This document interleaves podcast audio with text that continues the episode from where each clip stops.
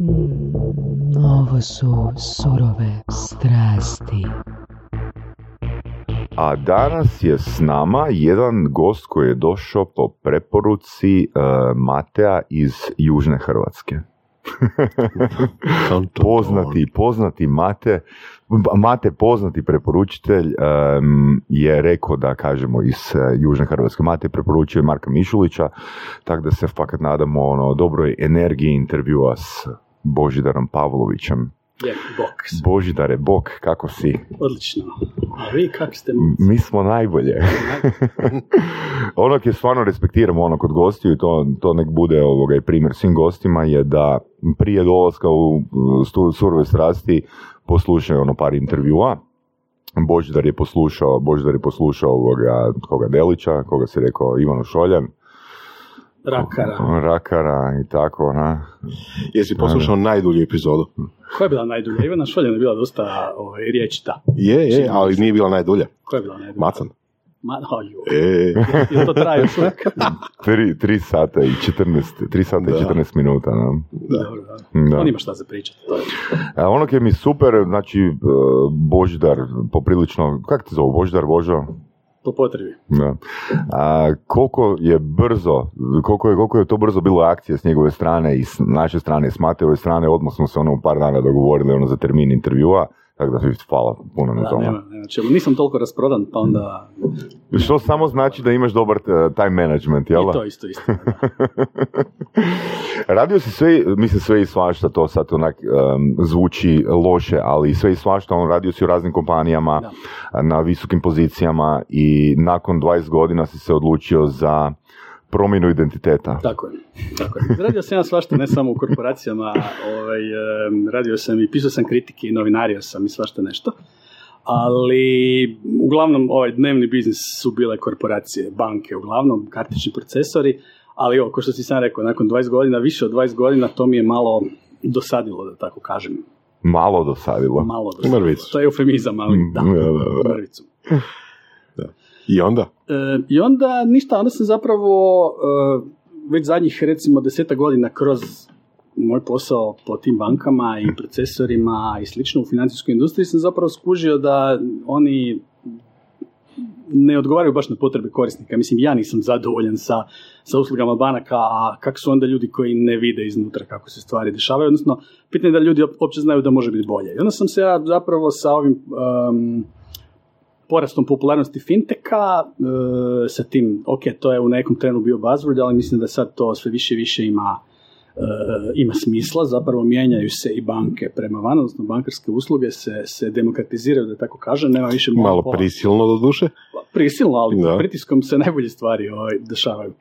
Tako da sam... e, Zgodne uvjerenja, a? počeo, da, da, da, moraš malo pritisnuti. Mm. Ovaj, e, tako da sam počeo se baviti, odnosno pratiti, proučavati taj fintech i sa željom e, kad će to kvragu zaživjeti kod nas, ne? Um, U slobodno vrijeme. u slobodno vrijeme, da.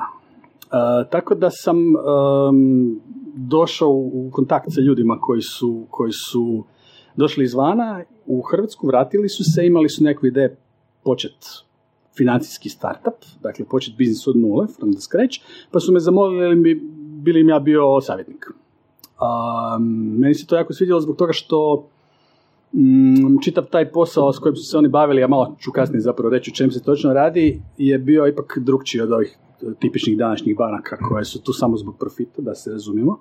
Mislim, ja sam u bankama naučio jako puno, u bankama, kroz banke i mislim, uglavnom sam imao dobra iskustva, međutim, šta znam, sa ovoliko godina koliko imam, malo sam htio i nešto vratiti natrag društvu, ne? Imamo video podcast, tako da moramo spomenuti da Boždar ima manje od 45 godina. Je, I wish.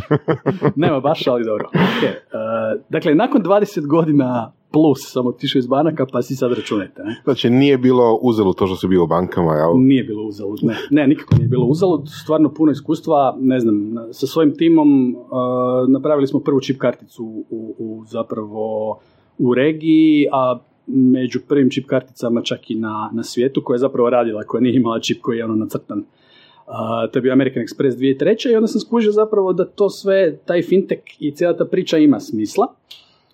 Pa sam onda pratio taj startup od nule do danas praktički. Mhm. To je, radi se o Radijanu, Mhm. Mhm. Radijan je hrvatski startup koji se dosta drži ispod radara, ali mi već sad imamo 120 ljudi zaposlenih u Hrvatskoj, bavimo se softverom, izradom core bankinga u cloudu. Dakle, ja sam njima pomagao kao nekakav savjetnik sa, od, od početka, od već tu ima 7 godina i nekakav prešutni dogovor između mene i, i, i, i ovih osnivača je bio taj da ću se ja pridružiti u, tren, u trenutku kad meni to bude onako odgovaralo što se tiče posla, kad se malo zasitim i kad oni narastu dovoljno da izađu iz tih nekakvih dječjih bolesti. Ne? Mhm. I zapravo, ono, novogodišnja odluka ove godine je bila takva da je sad zapravo pravi trenutak. Ne? I taj trenutak se desio, to je dosta izazvalo čuđenje kod mojih prijatelja i Mhm. kolega. Šta znači, ono, izlazak iz banke, Mislim, moja mama je plakala. Ozbiljno. jesi, jesi dobio zlatni Ja kad sam- sat? Ne, ne, ne, ne, ništa. ne, ne, ne, bili su jako, bili su jako, svi su bili jako, Je. jako, jako dragi i jako suportiv, ali nije baš bilo jasno zašto. Sad ja odlazim sa super pozicije, sam bio predsjednik uprave kartičnog procesora, ne? U Hrvatskoj. E, kažem, kad sam mami rekao da, da, da idem, tata se počeo smijat, a mama je počela plakat kao zašto sine ideš iz banke, a mogu si ostati do penzije. Tako bi to Ali bilo to je divno. kriterij za gosta u surovim strastima. Ako nisi napravio odluku zbog kojih tvoji roditelji nisu plakali, ne možeš biti u surovim Ok, strastima. ok. Može, To su može. odlični kriteriji drugi. Tako da, bok mama, ne moraš plakat, meni je super. Ovaj, e, I tak, evo, em, odluku sam donio, trajalo je malo čitav taj ono primopredaja, preuzimanje, objašnjavanje mojim šefovima u Beću zašto i kako sam ja sad zapravo odlučio otići, pa mislim, ali sve je bilo u redu. Mm. Zašto je problem? Ne, nema Da su ti ponudili sad, ne znam, ono, Da. 50-70% veću plaću ne, i ostao? ne, ne, ne, ne, Nije, nije stvar opće u lovi. Nakon nekog... Deset nakon, puta veću plaću. Ne. Sto puta ne. Nakon, To je Dobro. to. Drugi kriterij Ne, ali za fakat- gosta u surovim strastima je apsolutna kongruencija. Nije, stvarno nije, nije, ne radi se o lovi. A, mislim, ok, ja otišao na nižu a, a, plaću, da deset, se a razumijemo, deset ne? puta više novca i pola radnog vremena. I helikopter. Ne, odlično. Znači, Pa ne, to. mislim, ja, Volim Božidara. Ok. e, pa mislim, radi se o tome da naprosto em, hoćeš ići na posao da se tom poslu veseliš. Meni je postao, mislim, Mhm. meni je posao taj bio drag i, i svašta, svašta smo mi zanimljivo radili, ali nije me više veselio. Mhm. U smislu da, da, da točno sam znao koji će klijent kako reagirati, šta će koja banka reći u kojem danom trenutku, postalo mi je zapravo predvidljivo, neću reći Mhm. dosadno. Ne? Sa, odlično sam ekipom radio uh, uh, um, i mislim da oni su me zapravo i naslijedili. Uh, čitav taj prinos vlasti, da kažem, je bio potpuno ono miroljubiv i, i, i friendly i sve će to i super i dalje. Um, velim, ja, meni je to bio nekakav trenutak za nekakve promjene u, u životu. Mhm. Tako da prešao sam u startup, tamo je skroz drugčije nego što je u, u bankama, sve je užasno brzo, sve je dosta kaotično još uvijek. Uh, mislim, kad imate startup koji je danas 120 ljudi, onda tu No, vladaju potpuno startup od drugčije. 120 ljudi je već ono respektabilan. Da, da, da. Vladaju potpuno drugčije zakonitosti. Ne, mi imamo, ne znam, možda par riječi o Radijanu. Radijan radi software u cloudu za e, tržišta trećeg svijeta, dakle za e, financijsku inkluziju. E, jednu To ćemo trebati malo objasniti. Da, to će objasniti, može. Ali ima vremena, dugi je, dugi podcast. Koliko Macan je bio 3,5 sata? 3, 3, 5, 14 minuta, ali želimo ga nadmašiti. Smo, smo počeli. Eto. Znači, koja je onda tvoja definicija što, što je posao? Već si rekao jedan kriterij, ali kako bi definirao ono posao jednako je? Pa ono, Rambo Amadeus je rekao ono, kad zarađuješ, uh, uh, to je na Balkanu, ne, to znate tu Mm. priču, kad zarađuješ do, ne znam, 100 eura, onda se brineš o, o politici i, o, Mhm. i o ono, preživljavanju i o mirovini i o tome, kad zarađuješ od 100 do, ne znam, 300, onda razmišljaš već o di ćeš kupovati svoju hranu, a kad zarađuješ preko 500, onda razmišljaš o smislu života, ljubavi, skijanju i sličnim stvarima, ne. Znači, moraš imati nekakve kako bi rekao, osnovne životne potrebe zadovoljene, da možeš Naravno. ono, održavati, plaćati račune i, i brinuti se za obitelj i to, ali em, u tom trenutku znam da to zvuči ono grozno middle class, corny i to, ali posao, kad se, kažem, taj dio zadovolji, posao ti mora izazivati zadovoljstvo. Posao mora biti nešto s čim ćeš se baviti kad dođeš doma.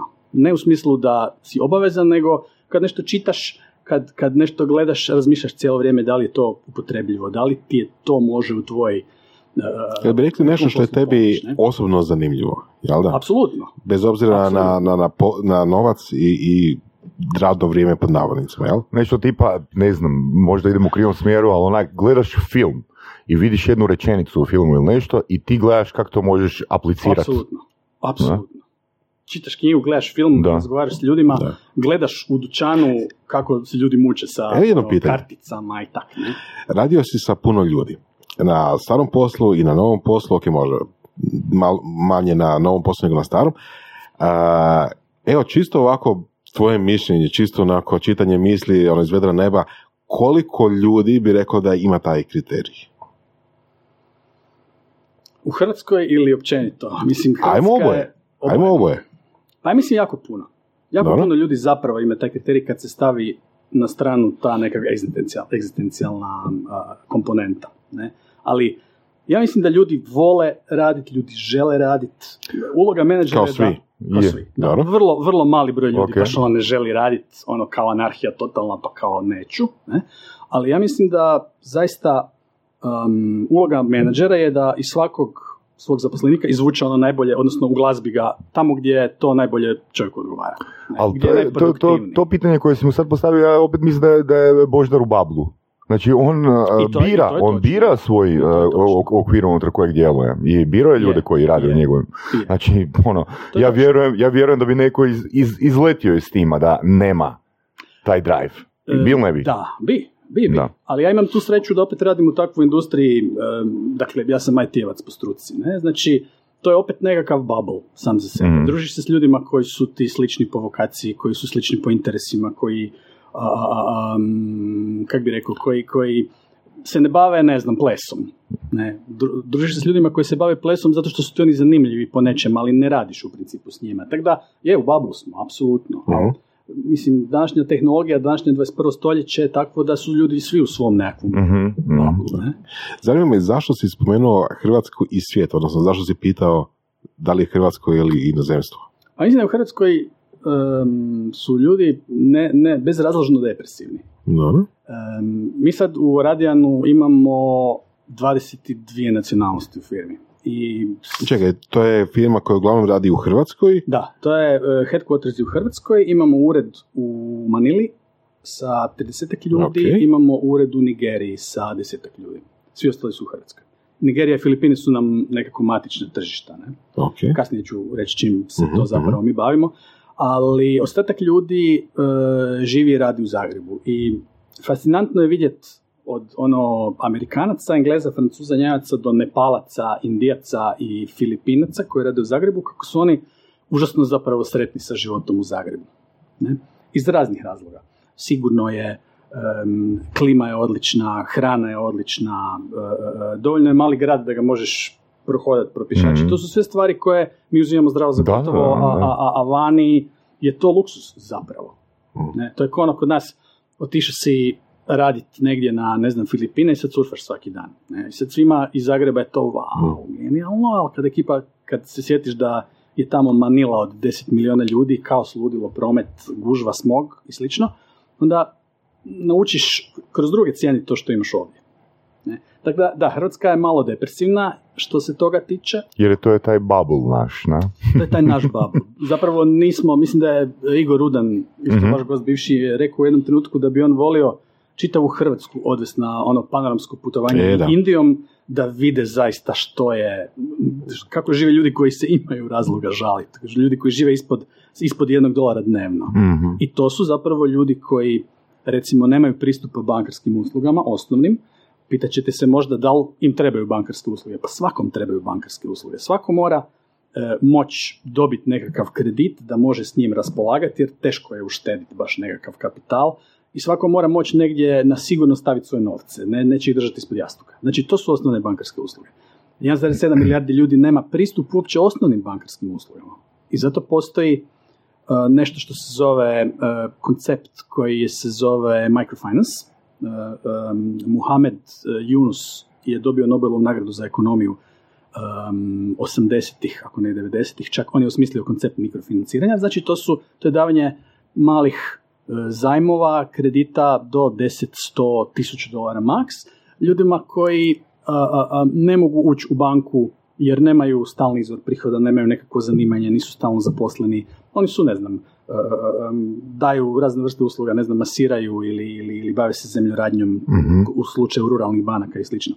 I ono što smo mi primijetili, odnosno vidjeli smo taj gap, sad sam se suptilno prebacio na svoj posao zapravo? A, vidjeli smo taj gap da, da em, banke, odnosno mikrofinancijske institucije, to nisu prave banke, po nerazvijenim tržištima, tipa, ne znam, Nigerija, Gana, čitava zapravo podsaharska Afrika s izuzetkom Južnoafričke republike, koja je dosta razvijena, ne? Em, čitava Azija, Indija, Vjetnam, Bangladeš, Pakistan, Filipini, Indonezija, Em, postoji e, čitav jedan e, e, ogroman broj mikrofinancijskih institucija, ruralnih banaka, koje nisu komercijalne, nisu regulirane toliko, koje daju te mikrokredite ljudima, koji inače ne bi mogli doći do tih uh, sredstava, a oni zapravo od softvera koji koriste, u najboljem slučaju koriste Excel, u najboljem Hmm. slučaju. Vrlo često su to, ne vidite sad ovdje, ali pokazat ću jedno pola metra hrpe papira, Mhm. zaista ono pen and paper, je Mhm. kako oni vode knjige. To je strašno. Ne? Da li možeš opisati ono što sam zapravo pročitao negdje, ali nisam tako išao istraživati, o fenomenu a, baš u afričkim zemljama, je li ra- razmjene dobara, odnosno kupovanje i prodaje putem SMS bonova, odnosno vrijednostima, e, Da, da, cijenama, bodovima koji su na Da, bonovima. da, to mi zovemo airtime. Ne? Da? E, možeš malo to? Da. Ka- kako, kako zovete? Airtime. Airtime. Da, znači bon za telefon, što je de facto bon za internet, odnosno za komunikaciju, Da. e, pa čak i, i, i, i kod nas se on tretira kao novac. Ne? Kad imate onaj, e, onu karticu za grebanje Mhm, Simpa, mhm, Pripet, mhm, nešto, da. ne? on je reklama za HT. E, kad imate karticu, ona zapravo može, ako je neiskorištena, e, e, se, se iskoristiti kao valuta. Ok. Znači, Mhm. ono što recimo kod nas u pripedu nije dozvoljeno, ali ja sad mogu poslati tebi Da. e, sa svog računa E. kojeg sam nadoplatio 50 mm, Da, jednako kao što se može platiti valuti. parkiranje. Tako je, Mhm. tako je. Tako. je. Znači svaka usluga se može platiti kroz airtime. I sad te afričke zemlje i azijske zemlje koje su preskočile jednu em, generaciju tehnološku, znači oni su prošli, preskočili ona, onaj tehnološki razvoj um, GPRS-a, uh, DSL-a, uh, ovih nekih inicijalnih ranih internetskih tehnologija, mislim ranih, mm, 2000, Ali da, 2000 da, koje su se desile, ne? Oni su ostali uh, zarobljeni u, u, u, telefonski, u, u- eri telefonskih govornica, Mhm. recimo to tako, no međutim danas svi imaju pristup internetu kroz telefone. Znači, danas je e, svih tih 1,7 milijardi ljudi koji su unbanked, ja bih rekao da milijardu i pol ljudi ima zaista telefon, što znači da ima pristup internetu. Mhm, mhm. I sad, kroz taj pristup internetu su, kroz, naravno kroz GSM kanal ili GPRS Da, ili kroz, 4G, uh, mobitel, danas sutra riječima. 5G, Da. ne, kroz mobitel, su oni zapravo e, pristupili svijetu modernih usluga, ne samo financijskih, nego od ono Ubera do, do, do mislim, taksi službe i slično, pa tako i do bankarskih, financijskih aplikacija, na isti način kao i čovjek u San Francisku. Znači, oni su totalno napravili taj piggybacking na, na, na novu tehnologiju i tu su. Sad su na istoj zapravo početnoj točki koji mi.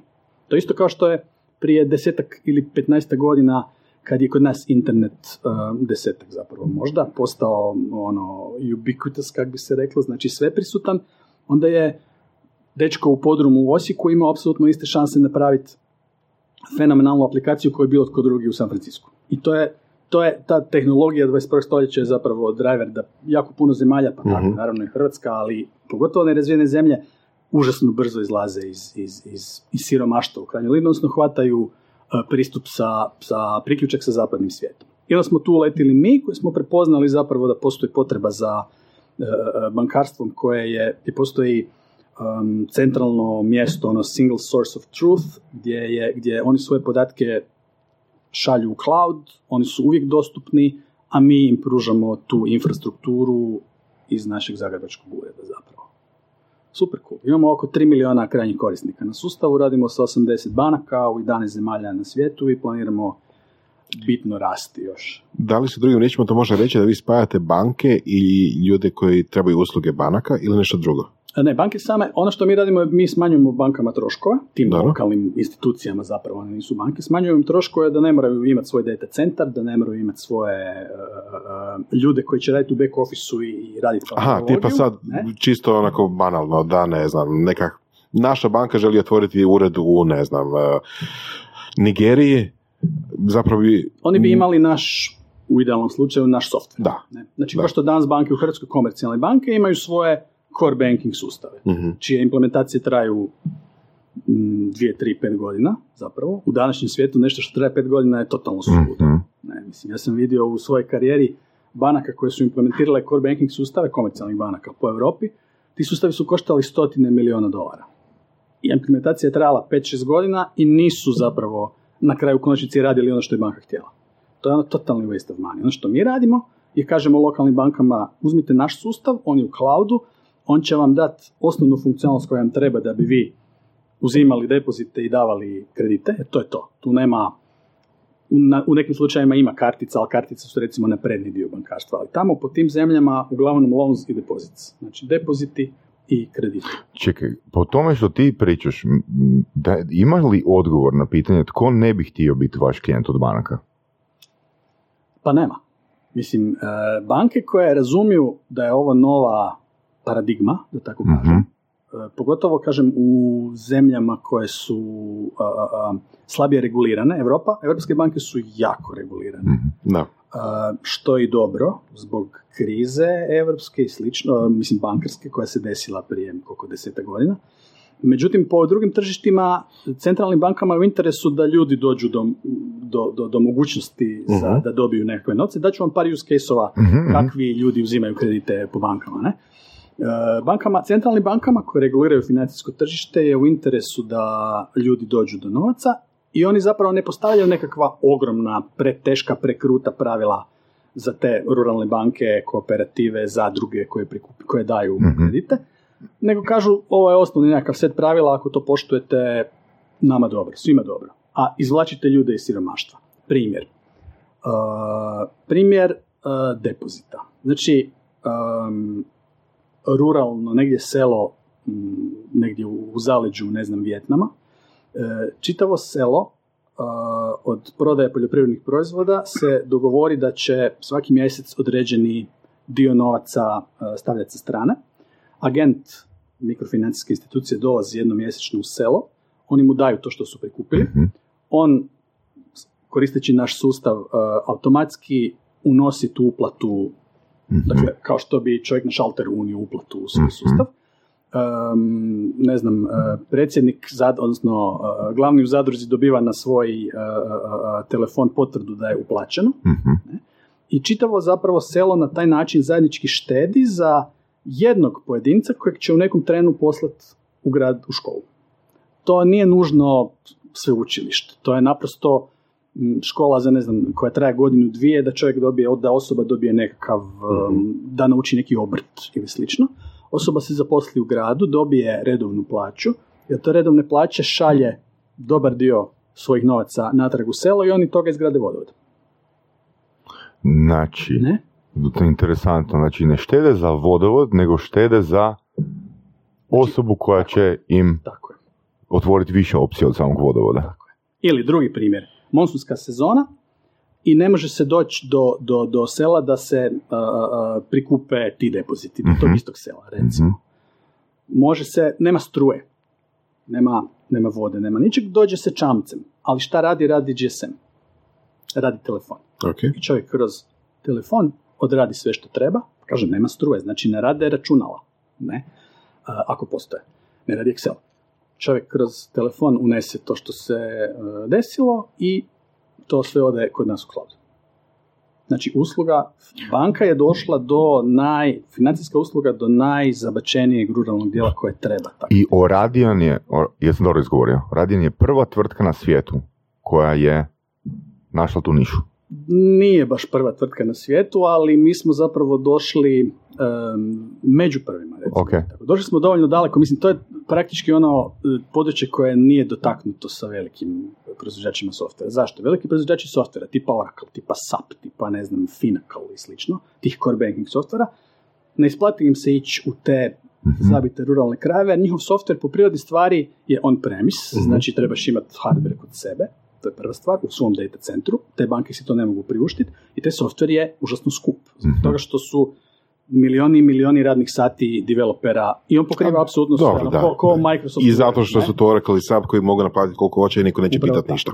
A E. naš, naš biznis model, sorry, samo da, da, da, da kažem, to je vjerojatno zanimljivo, naš biznis model kaže mi ćemo naplatiti banci 1 euro po korisniku godišnje.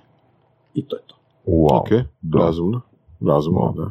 Kako to izgleda u praksi? Jer recimo spomenuo se depozit. Čim imamo depozite, znači neko mora fizički nekakav keš, vjerojatno u, u tim okolnostima gomilu keša, uh, seliti amo tamo gomila, po ali- poslovnicama i tako. Mislim, ono, papiri, jel? Jel? Da, poslo, oni nemaju Znači oni, poslovnice. znači, Te banke poslovnice nemaju. Oni imaju E, agente to me koji zanima. terenu. Jer naime, šta je problem s poslovnicama? ok, Komercijalne banke su dužne um, regulator, znači Narodna banka Da. neke zemlje, reći ćemo Filipina. Ako si ti komercijalna banka, znači regulirana si, um, Narodna banka ti kaže ti ako si komercijalna banka ti moraš imati poslovnice u svim dijelovima Filipina, recimo. To si niko ne može priuštiti jer to, dosta- to nije isplativo, zapravo. Znači, takve, ponovno, mikrofinancijske institucije nemaju poslovnice, Mhm. nego agenti obilaze sela, obilaze ljude a, a, i prikupljaju depozite ili izdaju kredite. Ne. 80% naših korisnika recimo su žene, žene dižu kredite. Jer muški kad dignu kredite onda ih zapiju ili, ili, ili ono kupe televizor da, da. ili kupe ne znam laptop i slično. Žene znaju šta sa kreditom, znači iskorištavaju ga za kućanstvo. To je još ono jedan segment koji, koji nam je jako, jako zanimljiv. Ne? Da.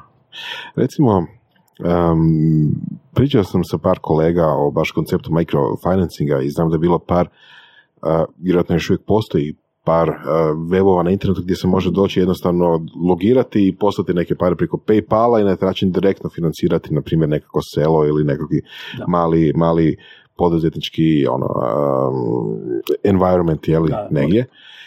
Ali isto tako se pojavilo dosta puno kritika na taj model. Znači ne na specifično nekakvu firmu koja radi taj model, ne na nekog proizvođača ili neki proizvod, nego čisto na koncept toga da je microfinancing da donosi uh, novac, donosi nekakav kapital tamo gdje ga nema, ali s druge strane da ima puno slučajeva gdje jednostavno um, je to nekakav nekako izrabljivanje na novi način, recimo to tako, sa visokim kamatama koje oni ne mogu vratiti nazad i slično.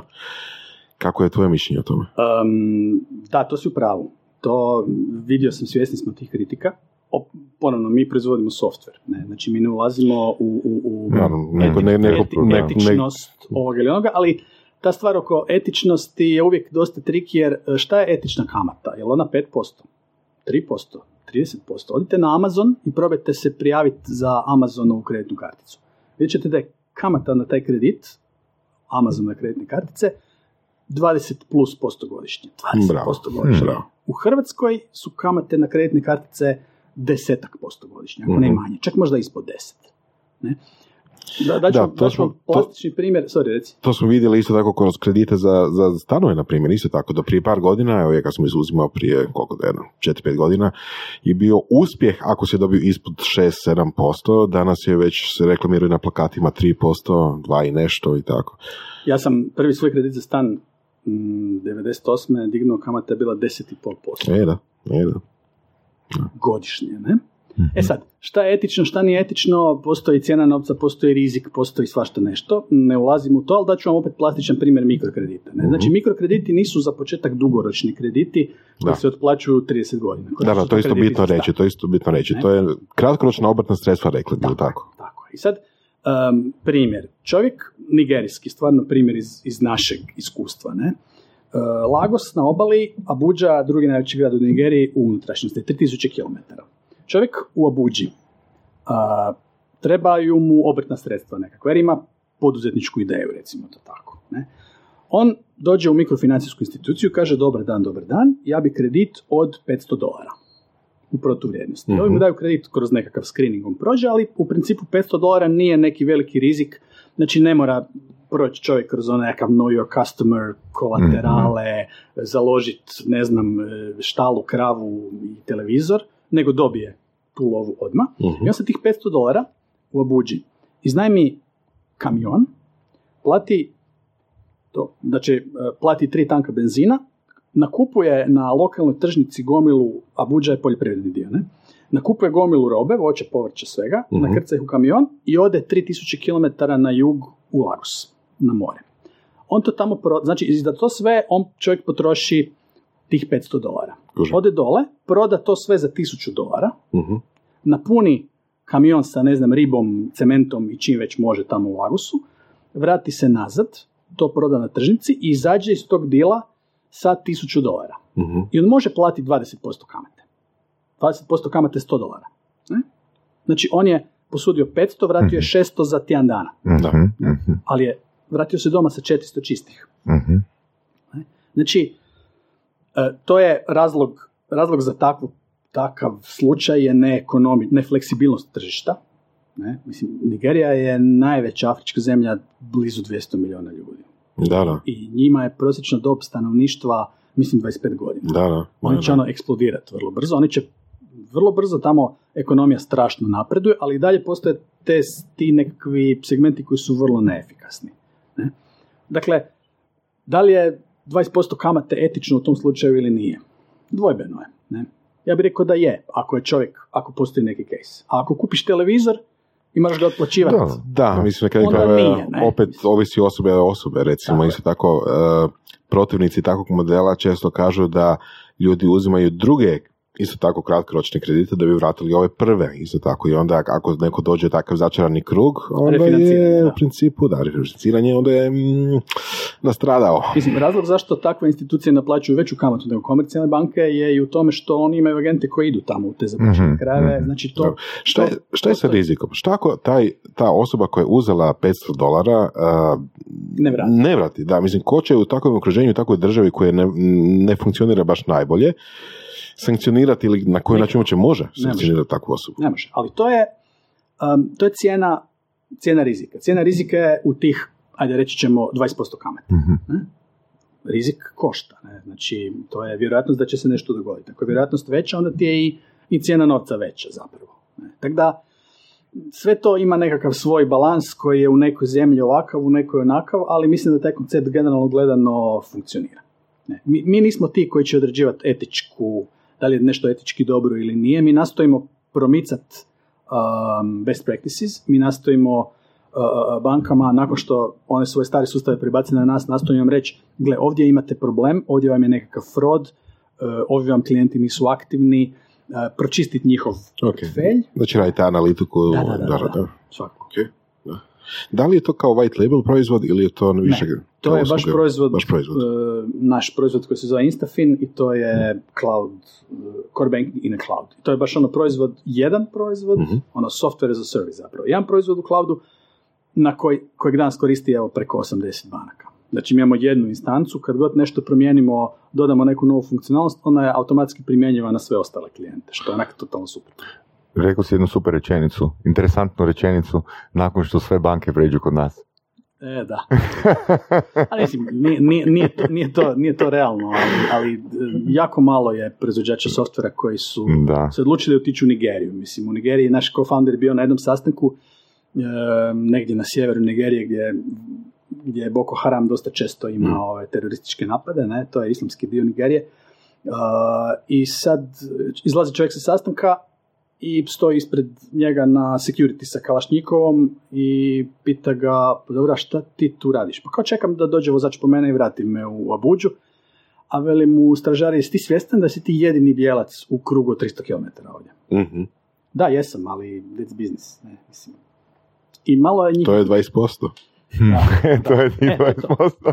malo njih koji se usude zapravo otiću takve dijelove svijeta, a ono što je mene privuklo u cijeloj toj priči je postoji nekakav ono impact društveni koji, Mhm. koji, koji radimo kroz to. Ne, znači, pomažemo stvarno financijskoj inkluziji. Znači imate nišu, imate i biznis nišu, ali imate opet i, uh, ajmo reći, prostornu nišu, znači uh, regionalno, ajmo reći. Da, pa a? Abhazija, ne, mislim, Da. mikrofinancijskih institucija ima u, u blizini Albanija, Bosna nešto sitno, ali uglavnom su to baš ova jako, jako nerazvijena tržišta. Kakav vam je uh, proces uh, edukacije, odnosno prodaje? Znači, kako nekoj uh, mikrofinancijskoj instituciji objasniti da im vi trebate? Um, pa mislim, mi imamo sales team na terenu. Fina- u Filipinima i u Nigeriji Mhm. i po okolnim zemljama koje, koje targetiramo, ali vrlo je jednostavno. Znači mi kažemo imat ćete u svakom trenutku uh, uh, jasan pogled na stvari kako vam funkcionira biznis, imat ćete single source of truth, nećete imati ono pobacano po, po gomilu papira i nećete imati potrebe za infrastrukturom, da imate vlastite servere, da se morate brinuti za backup, za security, za struju, za Mhm. uh, ne znam, milion tih nekakvih stvari koje, za koje se moraš brinuti kad imaš svoj uh, data center. Ono što vam treba je link na internet i to je sve. Sve ostalo, za sve ostalo se brinemo mi. Zašto onda netko, jel se siguran sam da se pojavi netko ko kaže ne? Da. Zašto? Zato što... Koji je razlog? E pa, Koji je razlog vraćamo, vraćamo se na početak e, našeg Da. razgovora. Vraćamo se na, na razmišljanje banaka. Dakle, Mhm, banke u mhm. Hrvatskoj razmišljaju vrlo slično bankama na Filipinima. One su konzervativne. Zašto bi nešto mijenjali ako sad funkcionira dobro? Da se pita banke, banke ne bi nikad izašle sa internet bankarstvom, da ih nije konkurencija, što si Steven rekao, da ih nije konkurencija natjerala. Konkurencija ih tjera banke same po sebi se neće, neće promijeniti. Super im je ovako. Zašto bi se mi mijenjali ako nam je Da, ovako? konkurencija i regulativa, recimo, jel? Pa nije regulativa natjerala banku da, da napravi internet banking. Ne, ne, ne, ali recimo PSD2 i takve stvari, to je druga priča. Da, PSD2 još nije u potpunosti. PSD2 je što? E, to je ono što tjera banke da omoguće da se njihove, da se njihovim podacima, znači poda- mojim, tvojim podacima, svim podacima gra- građana, prvenstveno, jel, a, pristupa iz aplikacija koje nisu bankine. Koje da su se može treće napraviti- strane, treće strane. Da, da, da neka usluga, kao što je Radijan, ali ne, ne, nije to vaš biznis, a, može zamijeniti tvoju i banking aplikaciju. Mhm, mhm. I raditi transakcije, što je bitnije. Znači da imaš aplikaciju recimo u Bubnuću za plaćanje računa svih. Danas mi račune plaćamo, imamo trajne naloge, imamo ono uplatnice, pa skeniraš e, kod kroz internetsko bankarstvo, eventualno imaš neke predloške, mi svi imamo po 10 uplatnica za platiti, zašto ih ne bi platio jednim klikom? Imam recimo aplikaciju, to je sad ideja za startup, slobodno je ugradite, E, imaš aplikaciju koja je spojena na sve banke Mhm, i logiraš se u aplikaciju i unutra te čekaju tvoji računi već. Mhm. od HEP-a, od Čistoće, od Holdinga, od ne znam, eh, HT-a, od Tekvandoa za dijete i od ne znam čega, unutra te čekaju ovi i sad ti izabereš želim platiti sa ovih pet računa sa svog računa u Zabi, a ovih pet računa sa svog, ovih pet sa svog računa u Ersteu. Klik, jedan klik, gotovo riješeno. To Da. je PSD2. Znači, Jedna aplikacija koja priča sa više banaka. Mhm. I to je sad regulativa koja je u čitavoj Europi a, na, već na snazi, ali banke su naravno se boje da će im se to, um, mislim opravdano se boje da će im to uzeti klijente, da će im to uzeti dio njihovog biznisa. Tako da otpor je banaka veliki. Mhm. Teško, Znači teško bitno je bilo samo novo, dobiti, bitno je samo do- dobiti ono jednog od dva e, najjača konkurenta, jel da? Recimo, da. I, I onda se prodaje odvija samo od sebe. Da, da. Interesantno. Mislim, Interesantno. europske banke imaju različite probleme od onih na, na, na u Aziji i Africi. Ne? Tako da, mislim, kod nas mm, u Hrvatskoj, kad gledamo kroz jednu naprednu uslugu uh, Da. u odnosu na Aziju i Afriku, a to je kartično poslovanje. Mhm. Uh, znači, danas u Hrvatskoj od 4 milijuna ljudi, nažalost i manje, sad mi imamo preko 8 milijuna kartica izdanih u Hrvatskoj. Znači, dve kartice po osobi, uključivo i male bebe i djecu i to. ne? Dok u Aziji mi imamo ono stotine milijuna ljudi koji nemaju, ne da nemaju karticu, nego nemaju ono nikakve mogućnosti doći do Nemaju novčanik. No, nemaju novčanik, baš tako. Da. Jer žive od, ispod 2 dolara dnevno. Da. ne? Znaš, mislim, ne znam koliko si, e, koliko si u tom, se, koliko si informiran oko načina na koji se sales odvija tamo. Jesi, jesi, jesi Pa uopće dosta, nisi? dosta. Ono što, ono što me konkretno interesira, imali smo jednu gošću prije neki dobri godinu dana, mislim da je se radilo o Filipinima ili Baliju ili tako nešto je bilo i kaže da je, mm, isto su radili, ne, ne, ne sjećam se sad točno, Ana Jergović konkretno, mislim da je epizoda 29, um, da je prodaja, ono inicijalno, izgledala piece of cake. Ali zaključivanje prodaje um, A gle, to je sad je bilo ovisi, problem. ovisi od kulture do kulture. Da, da, Mislim, baš- ja sam, Ta kultura, na. azijska kultura je drugčija nego Mm. kultura u Africi, nego kultura u Europi. Ali Mm. mislim, kad gledaš, ja sam radio sa bankama, banka u Slovačkoj ima totalno drugčiju kulturu nego banka u Hrvatskoj. Mhm. Imaš primjer, je, imaš neki ne? primjer koji možeš podijeliti naš? Um, u Europi ili u Aziji? Da, da. da, da. Pa ne znam, um, banka u Slovačkoj za razliku od banke u Hrvatskoj je kad je ono shake hands, onda je to shake hands u Hrvatskoj. Mhm. Banka u Slovačkoj, premda je to shake hands, još ćemo se mi osigurati sa 700 papira i 830 različitih dogovora i, i, i, i to isto nije, ne znači da dok se ne potpiše ugovor da će stvar proći, a i čak kad se potpiše ugovor stvar se lako da minirati. Mhm. Ne? Um, banke u Njemačkoj su jako, uh, banka u Austriji recimo je puno drugčija, kad se nešto dogovorimo, dogovorili smo se, to je to. Mhm. Mislim, svi ste vidjeli one mimove koje kako je kultura u, ne znam, nizozemskoj, kultura Da. u engleskoj, kad se vidi to unutar Europe, možete misliti koja je onda razlika između kultura azijske i europske, ako europsku gledamo kao, kao, kao ono Mhm. zajedničku nekakvu kulturu. Ne? Tamo se često zna desiti da u Aziji da, mislim, sales ciklus traje, to je točno, zna se desiti u Aziji da se svi dogovorimo i onda se oni ne javljaju ni na telefon, ni na mail, ni ne možeš doći ni do koga tamo, tri tjedna. Kao nema ih. Super. I sad kao šta se zbiva, šta se zbiva, ajmo malo pustit i evo ih na kraju tjedna, da diste, da šta, ajmo. Šta se čeka, ajmo potpisati, gotovo, idemo raditi Da. ti nekakvi, nekakve ono rupe u, u, u normalnom poslovanju se znaju desiti. Da. Užasno puno, recimo Filipini, tamo nam je 60% svih klijenata, 65. Tamo imamo u ruralnim bankama um, 16% market share udjela na tržištu veću. To je cool. Što je za jedne Filipine od 100 milijuna ljudi puno. Ne? Mhm, mhm. Um, tamo se zna, zna zaista desiti da, da um, oni su, mislim, to što se može reći za svakoga, ali Filipinci su baš posebno onako ponosan, ponosan jedan narod i, i kod njih stvarno vrijedi shake hands, to je to. Nema, nema nakon toga puno nekakve priče, ali dok ne dođeš do, do, do shake handsa, to traje dosta dugo Mhm. svašta moraš objasniti. Cijena je jako kad im dođe neko koji, ko, ko ima iskustva već iz bankarske industrije, da nas ne tretiraju kao ono startup, to su sad nekakvi ono golobradi klinci koji sad nešto misle da rade software. Kod nas u Radijanu ima zaista zapravo dosta ljudi sa iskustvom a, iz IBM-a, iz e, Metroneta, iz banaka i slično, tako da imamo taj, to jedno iskustvo koje, koje pridonosi bržem, bržem razvoju ne, startupa. A, čisto kad već spominjemo različite kulture, različite stereotipe, koliko su prisutni stereotipi da ljudi očekuju tamo nekakav kickback, mito ili takve mi to ne radimo. Ne? Mi to- to ne radimo. Mi to ne radimo. Um, mislim, ima, ima, ima opet slično kao i ono kamata i etička, etička priča. Da li je zapravo etički ono što je recimo u Hrvatskoj normalno je, mislim, još uvijek m, poslovni partner ti neće ponuditi novce, ali će te povesti na jedrenje. Ne? Da li je etički to prihvatiti ili nije? Ja znam, recimo iz moje osobne perspektive, masu puta su me zvali na jedrenja i na skijanja i slično. Ja osobno ne idem na to, jer ne Mhm. želim, ali mi je glupo reći svom timu nametnuti moje nekakve ono etičke norme. Ljudi, Ok, koji, su, ljudi koji su radili zaista na tom projektu i naradili su se zajedno sa partnerom, ako partner hoće na taj način ih počastiti, rekao sam, mislim moje iskustvo da kažem, po vašoj savjesti, ako hoćete ići odite, nemam ništa protiv, jer mislim to nisu decision makeri, to su ljudi koji su Da. zaista radili. Ja ne idem na to iz principa.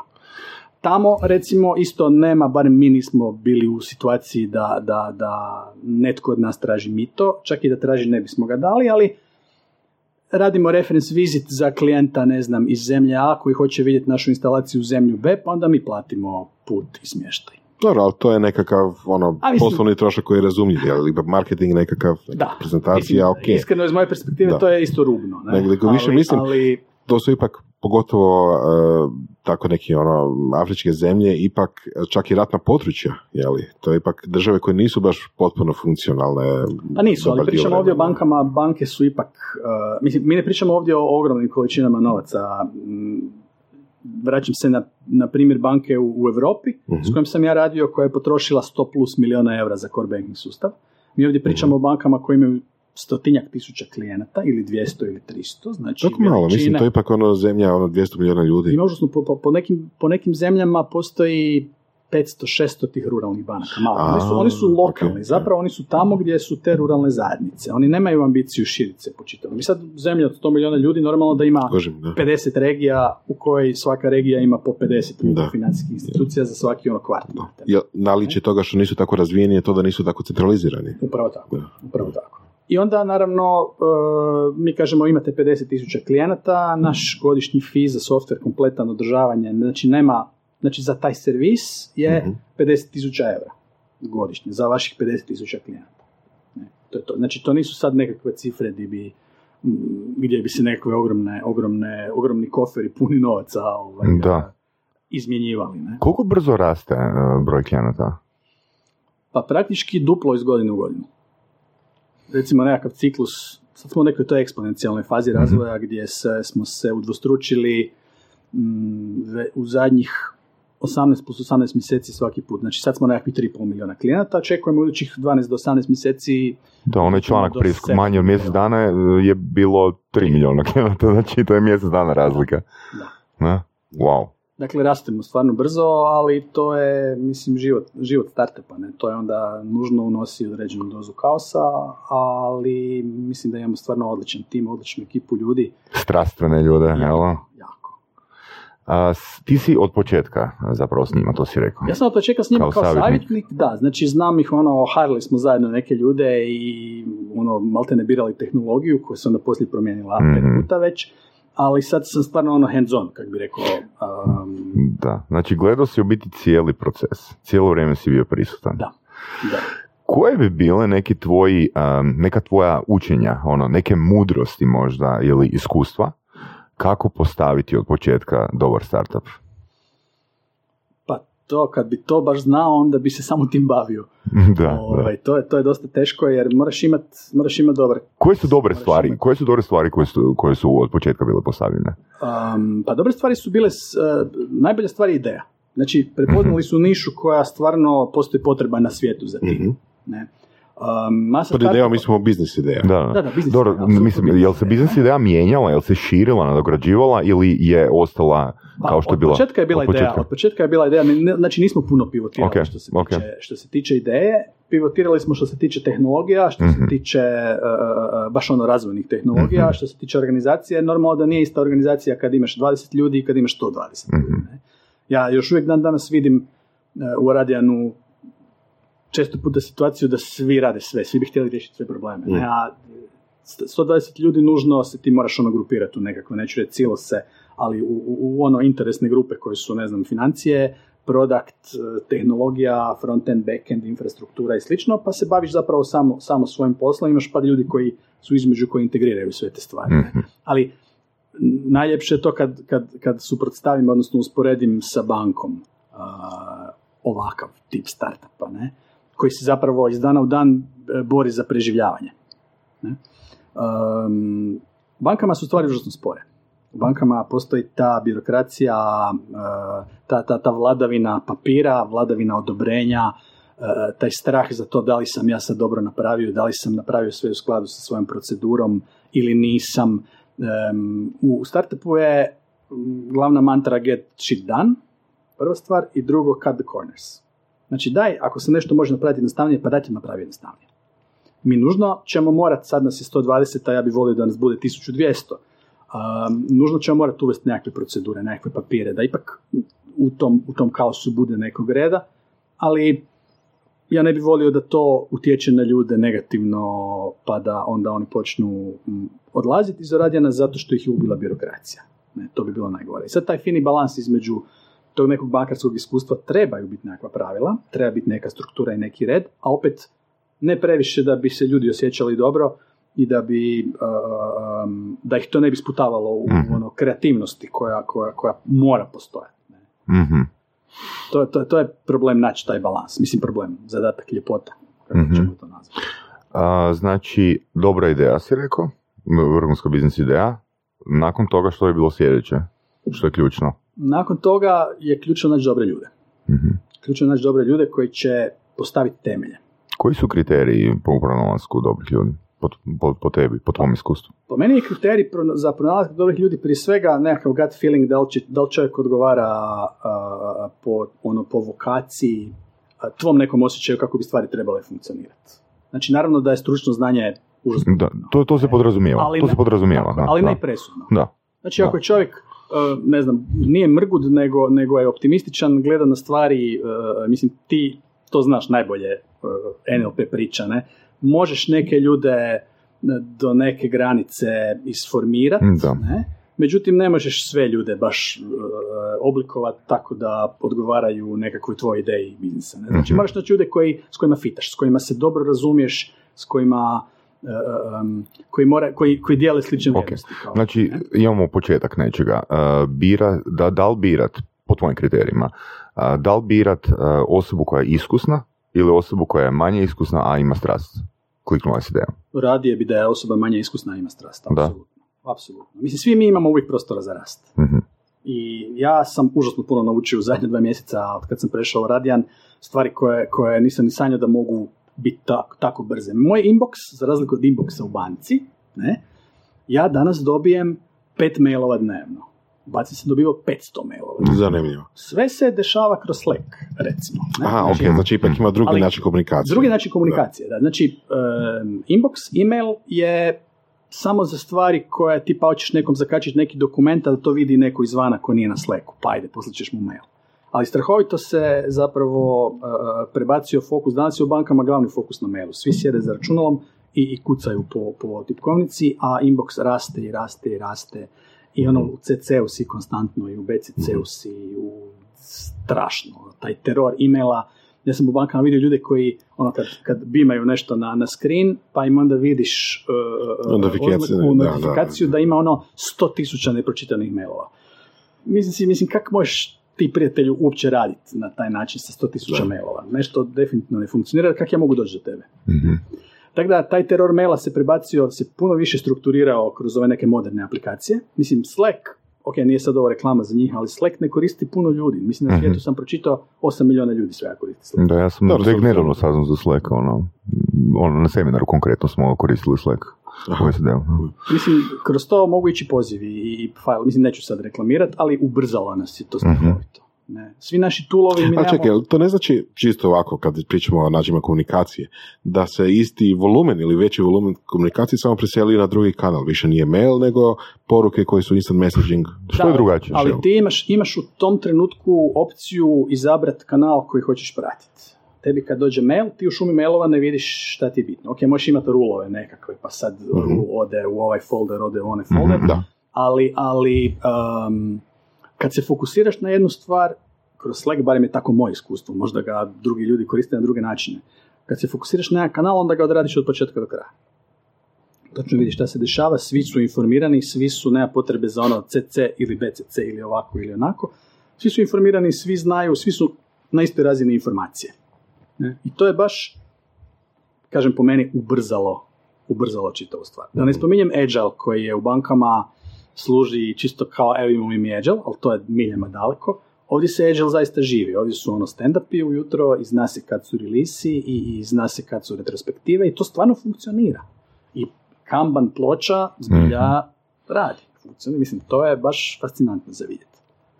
Ničeg od toga nije bilo u um, Erste, u da. Um, pa, pokušali smo. Ja sam, ja sam taj, na, taj moj dio gdje sam bio prije, znači Erste Group Card procesor, kartični procesor, koji isto ima 120 ljudi, 130. E, Mi smo pokušali se razlikovati od banke. Um, I dosta smo uspjeli u tome, ja mislim, ali su nas svejedno grupna pravila dosta tiskala. Ne? Mi jesmo bili bitno brži od banke i od njihovog ciklusa razvoja. Um, počeli smo raditi neke stvari agile, napravili smo zadnje prije mog odlaska Apple Pay uh, za banku u Austriji. Znači Erste banka u Austriji prva banka koja je a, a, pustila u regiji Apple Pay, a Erste Group Card procesor iz Zagreba je stajao iza toga, znači mi smo to razvili u Zagrebačkom Cool. laboratoriju i to za tipa tri mjeseca od kad smo dobili input da to oni žele. To je fakat brzo. Banke takve stvari razvijaju Da, da. 6 do 12 mjeseci ako nije više. Uh, jer, kažem, mi nismo bili tipična banka, mi smo bili IT kompanija u vlasništvu banke. Mhm. Ali opet, uh, IT kompanija u vlasništvu banke znači da imaš nekog šefa kojem raportiraš u nekakvom, ono, gleda se i profit i gledaju se troškovi i grupna pravila vrijede za tebe. Ovdje tih pravila nema. Ovo je privatna kompanija, vlasniku, ne vlasniku, nego investicijskim fondovima koji su uložili, moraš dati svakih godinu dana, mislim, češće, ali moraš dati neki report, neki KPI koji se svodi na to koliko ti imaš klijenata na sustavu. 3 milijuna, 3,5, o bravo, dobro vam ide super dečki, ne? Da. A ostalo, Da. kako bi onda reklamirao možda nekom ko ima iskustva u korporaciji, evo recimo bankarski se- sektor je ono što znaš, a, kako bi reklamirao prelazak u nekakav startup svijet, u nekakav ono, drugačiji način rada? Pa baš tako, drugačiji način rada. Dobro. Ako vam je do nečeg potpuno drugčijeg, ako još ono u vama gori ona, ona, ona iskra uh, inovacije, mm, ako Što misliš mislili- onda o intrapreneurshipu? Intrapreneurship. To je dobro kad je imaš, kad imaš jedan buzzword koji često ono se pojavi. Da, da, imamo dosta sad startupa koji su se rodili u okviru a, kom- ne to, pa i banaka u krajnjoj liniji i oni čak imaju dobre rezultate. E, međutim, evo recimo KexPay je odlična stvar, Erste, sad opet reklamiram svoje bivše, ali, ali mislim da je to najbolji primjer intrapreneurshipa a, u hrvatskom bankarskom sustavu koji se desio. Puno je tu bilo problema organizacijskih, puno ih... Ko- Konkretno čemu se radi? KexPay je, KexPay, ha, reklama. Može, može. E, poslat ću im fakturu. KXP je aplikacija s kojom... E, to je, to je mito možda, ako ide 50% nama. Može, može. Sve ide vama, evo, može tako. Um, Imamo audio podcast od Božidar kad kaže sve ide vama, kima glavom lijevo desno. to je bugarska kultura. Lijevo desno klimaš, to Dobar, znači da. dobar. A gle, ali možemo postati gladimo u Africi, tako da... Uostalom. E, Dakle, ovo što je Ivan pričao nedavno ovaj PSD2, dakle, kroz KXP aplikaciju ja mogu poslati tebi novce direktno, bez obzira u kojoj banci ti imaš račun u kojoj banci ja imam račun. Mm, ok, može. To je totalno super. O, Ok. Ovo od reklame. Evo, aj- ajmo ovako, ajmo onda ovako, da malo približimo ko- korisnicima ili potencijalnim korisnicima. Po čemu je to različito od toga da ja imam IBAN od e, Saše i pošaljem na IBANu od Saše, Saše, e, ne znam, 100 kuna, 200 kuna, koliko god. Pa različito je zbog toga što da bi prvo moraš dobiti IBAN od Saše, ne? Dobro, ali moraš mora se logirati na svoje internet bankarstvo i moraš ukucati čitav onaj nalog za plaćanje, Da. novce, pastat. nekakvu kontrolu, Naravno, copy pastat, klik i ako ne radi a, a, a, a, nacionalni klinički sustav koji radi od 8 do 16, ne? ta lova, pogotovo ako je on u drugoj Mhm. banci, ne? ta Mhm. lova će stići, Saša će je vidjeti sutra ujutro na računu. Ovako kroz aplikaciju, jedan klik otvaranja aplikacije, jedan klik Saša iz, iz kontakta i treći klik je pošalji novce. Ok. To je to. Gotovo dan. Saša to vidi. Jel bi to možda rekli, evo čisto opet za ilustraciju, kao Whatsapp za slanje novca? Da, da, da. Jer ono što je problem današnjih banaka zapravo je to što vi na, na, na, na internetu vidite masu sajtova na kojima se možete registrirati sa svojim Facebook akauntom. Znači Facebook stoji kao vaša provjera identiteta, a Mhm. zapravo logičnije bi bilo da banka bude ta koja provjerava vaš identitet. Nema ono login to, to, to ne znam, uh, Gmail with uh, uh, my Erste account, nego with my Facebook account. Mhm. Ne, to, tu su banke zapravo izgubile već sad rat protiv ovih velikih Google-ova, Apple-ova, Facebooka, Amazona i slično. Ne. A Mhm. vidjeli ste Apple Card izlazi, najavili su je, ok, neće biti toliko primjenjivo na Europu, ali svi ti veliki igrači su polako ušli u slanje novaca, u davanje kredita, u izdavanje kartica, sve te neke bankarske stvari koje su free bile money. dosta, mon, oni naravno imaju veliki Da. chest, imaju novce, ne? Da. I uče, to je ono first design principle, oni uče šta je loše u bankama, a kako oni to mogu napraviti bolje. Ne, mislim, danas nije, ne može biti lakše poslati nekom novce kroz XP ili kroz Revolut, kroz N26, TransferWise i slično, dok da ja hoću poslati tebi novce, ti sad ne znam u Austriji živiš, hoću ti poslati novce, onda moramo otići na Swift obrazac, ispuniti ga, Da. to će me koštati 35 kuna, a šaljem ti Mhm. 50, Mhm. a, i doći doći pa zajedno šest dana, ako dođe. Mhm. Mhm. Stra- mislim, užas. E, Da. jel možemo onda čisto kao digresiju komentirati zašto onda PayPal ne funkcionira na taj način? Odnosno, PayPal zapravo funkcionira točno na taj način, ali nije toliko popularan baš za ovo tu slanje jedan drugome. I kako onda recimo aplikacije kao što je Kex to misli Pa zato što? PayPal, ja mislim, nije, PayPal je inicijalno zamišljen za, za lakšu kupovinu roba i usluga. Da ne moraš razmišljati ili imaš Amex ili Diners ili Vizu ili Mastercard ili nemaš nikakvu karticu, pa onda samo kažeš pay with PayPal, hvala bog. Ne? Mm. Taj, ali taj person to person payments, znači ja sad platim tebi, a ti platiš njemu Ako plati porez.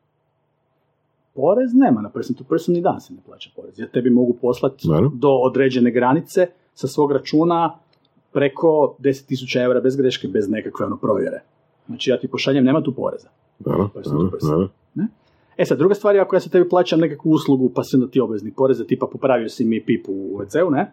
U, onda neko tu je obveznik poreza, ne? Da, da. Ovaj, ali u svakom slučaju ja mislim da je budućnost bankarstva takva da će taj person to person kreditiranje em, da, će, da će to disruptirati ulogu banaka kao što je ono sad klasična priča Uber je disruptirao taksija, Airbnb hotelski smještaj.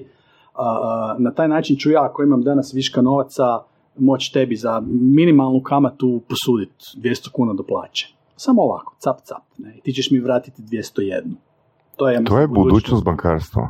Wow. Za koliko, po tvojoj procjeni? pa do pet godina najviše. Znači svako od nas će biti banka, bude li potrebe za to. Ja ti mogu reći, ja ti neću naplatiti kamatu jer si mi ti friend, Da. recimo. Kroz aplikaciju ću izabrat. Ja ću nekom nepoznatom čovjeku dati. Da, da, da. dat. Znači, posto, može postojati nešto tipa kao društvena mreža, u news feedu meni danas treba 200 kuna. Tako. Ko se prvi javi, ono, i ponudi, po, u inbox ponudi ovoga kamatu. Tako je. Wow. Ha? Zanimljivo, da. Po meni, ja mislim, to je ono moje nekakav ono brainstorming, Da. to je budućnost bankarstva. Zašto bi ja išao u banku i razgovarao sa, sa, sa nekim na šalteru i ispunjavao ovakav što s papira, ako mi treba danas da si kupim kartu za e-music 400 kuna, a baš nemam jer plaćam je preksutra, ne? Baš nemam. A nemam sad od koga posuditi, nego klik kroz aplikaciju, dođe mi 400 kuna, ja ću vratiti 410. Jel postoje već sad takve aplikacije?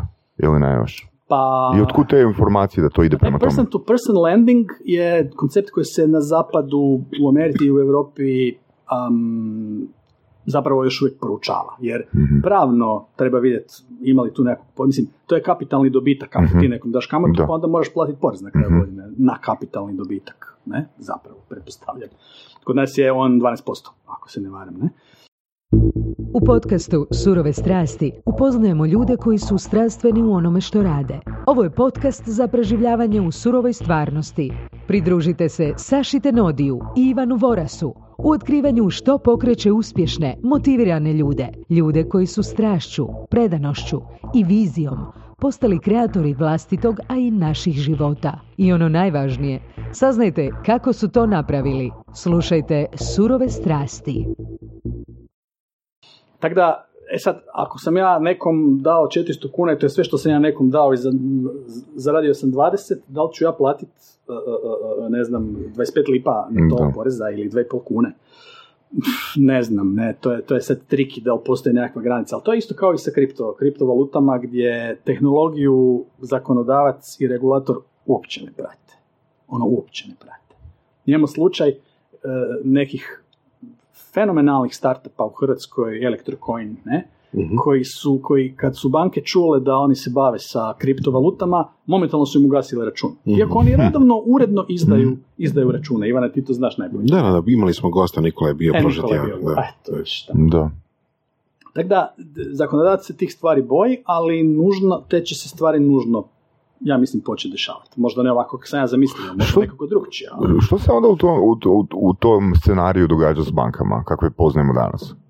Banke će, mislim, banke imaju svoju ulogu u društvu, da se mi razumijemo. Mhm. Znači, banke su uh, čuvari uh, sigurnosti, ne, povjerenja, banke su te koje financiraju gospodarstvo. Ne pričam sad o retailu, pričam o korporacijama. Banke su te koje, koje, koje jamče za, za, za p- financijske instrumente, banke se bave izdavanjem razno raznih dužničkih, dužničkih papira, banke se bave valutama, promjenom. Znači, banke imaju svoju svrhu, ali ja mislim da banke u retailu, znači za banke u suradnji s građanima, će biti jako disruptirane. Jer to je ono što mene osobno zanima kroz fintech. Da. Bi volio da se banke disruptiraju. Odnosno, drugim riječima, banke kao banke će vjerojatno ostati kakve jesu više manje, ali možda poslovnice neće više imati.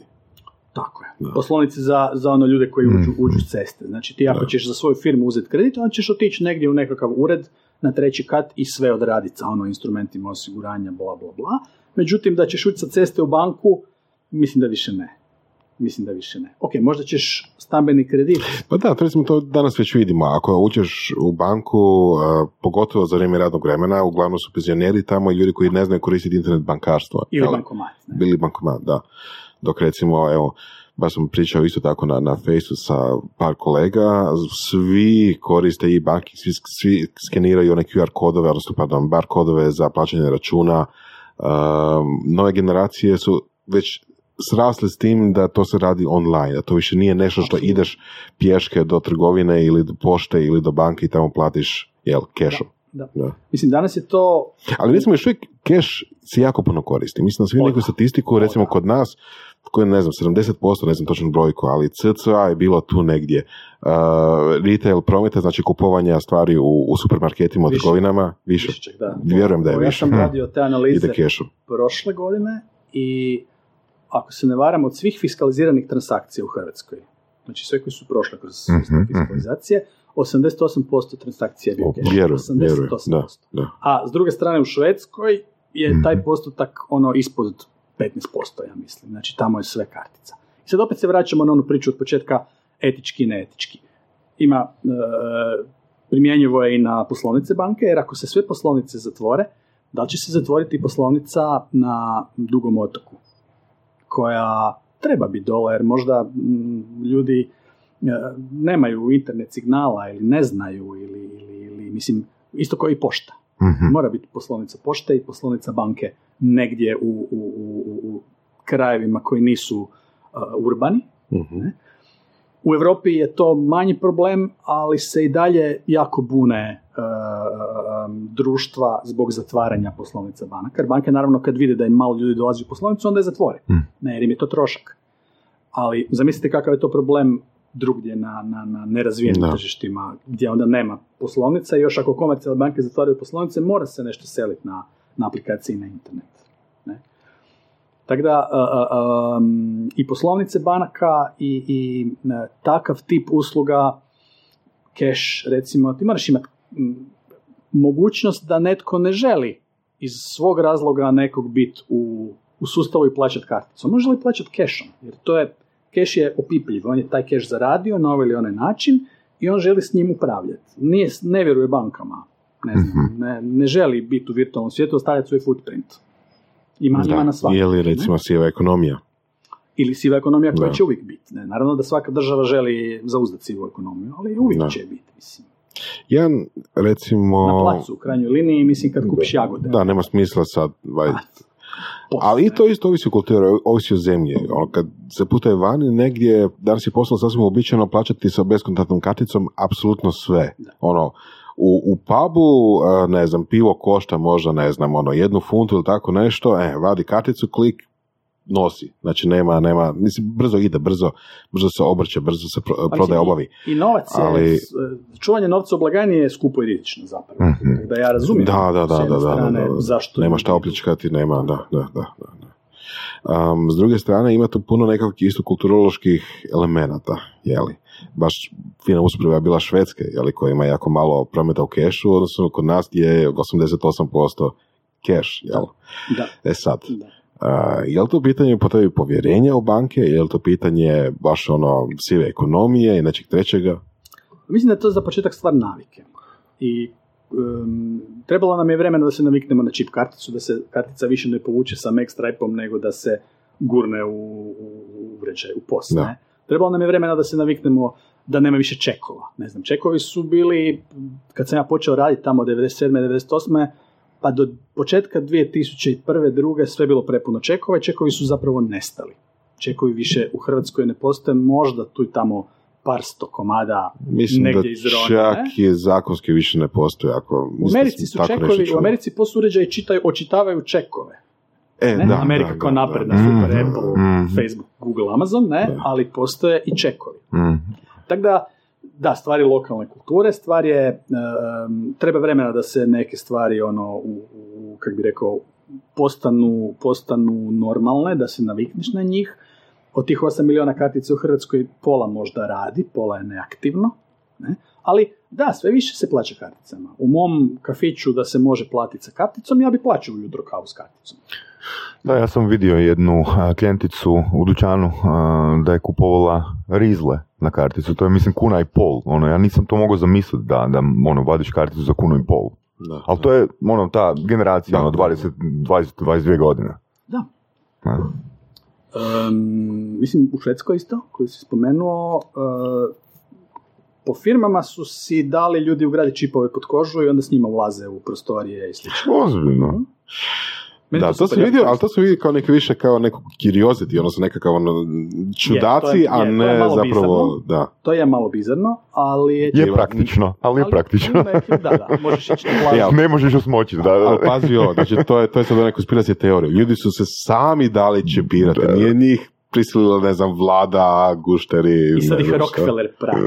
E, da, da, da, da, sad Gušteri, Da, da, da, da. Ne, mislim, to je, to je progres koji svaki progres civilizacijski um, treba ga na neki, treba biti svjestan šta se dešava, jer svaki progres nužno može dovesti do zloupotrebe, sad su neki to distopijski scenariji, ja nisam sretan uopće sa, sa ono face recognitionom i tim nekim stvarima tipa face recognition pa da možeš na bankomatu dizati novce. Meni je to nepotrebno, ja najviše volim da budem iskren karticu i dalje, jer uh, sve je to lijepo Apple Pay, imati karticu na telefonu, ali telefon može ostati bez struje. Telefon može doći u poziciju, bar dok ne dođe 5G, uh, na, na prostor gdje nema interneta i šta ćeš onda? Ne? Kartica će ti raditi uvijek u principu mm, contactless ili Maxstripe i neće ostati bez baterije. Ona je i dalje najbrža, pitanje šta će se drugo smislit i to, ali velim, kartica u kombinaciji s telefonom je možda naj, naj, naj, najelegantnija. Ne? I polako u Hrvatskoj će, se, će svi početi primati kartice, jer će nužno kartične provizije početi padati, a to je to, znate kak restorani kod nas na moru, joj, ne radi Da, nam POS, da, ne da, radi da, nam da, POS, da, pa dajte vi kešom, a zapravo kad radi POS, onda će, čovjek neće razmišljati da li ima dovoljno keša i gdje je najbliži bankomat, nego će pojesti popit koliko osjeća da u tom trenutku treba. Ne? Da, ljudi manje se da, kontroliraju. promjena perspektive, na. Pa i stvar Da, edukacije, Da, ne? da, da. Meni je ovo fantastično ki Božidar priča. Ono, baš ono, full, full, full, informativan i onak sadržajno bogat uh, razgovor. Vrlo zanimljivo. Um, nakon biznisa, znači nakon ideje za biznis i ljudi, pleasure. što je sljedeće? Pleasure. Pleasure. Znači, mi, ono, muči me ta, muči me ta tvoja odluka mm, od sedam godina. Sedam godina si negdje to- cijelo vrijeme prisutan i Pa, znaš šta, ja koji je dalje- trigger se morao pojaviti da kažeš ok, sad ti idem sad početak, e, ono što su dečki u Radinu napravili je fantastično. Meni ja se strašno divim tome i, i, i mislim uz Infobip koji je broj jedan hrvatski startup, koji više nije startup nego je ono globalna kompanija i, i Rimca, ja mislim da zaista niko još kao Radija nije uspio tako brzo narast sa takvom dobrom, sa tako dobrom svrhom, znači praktički od nule.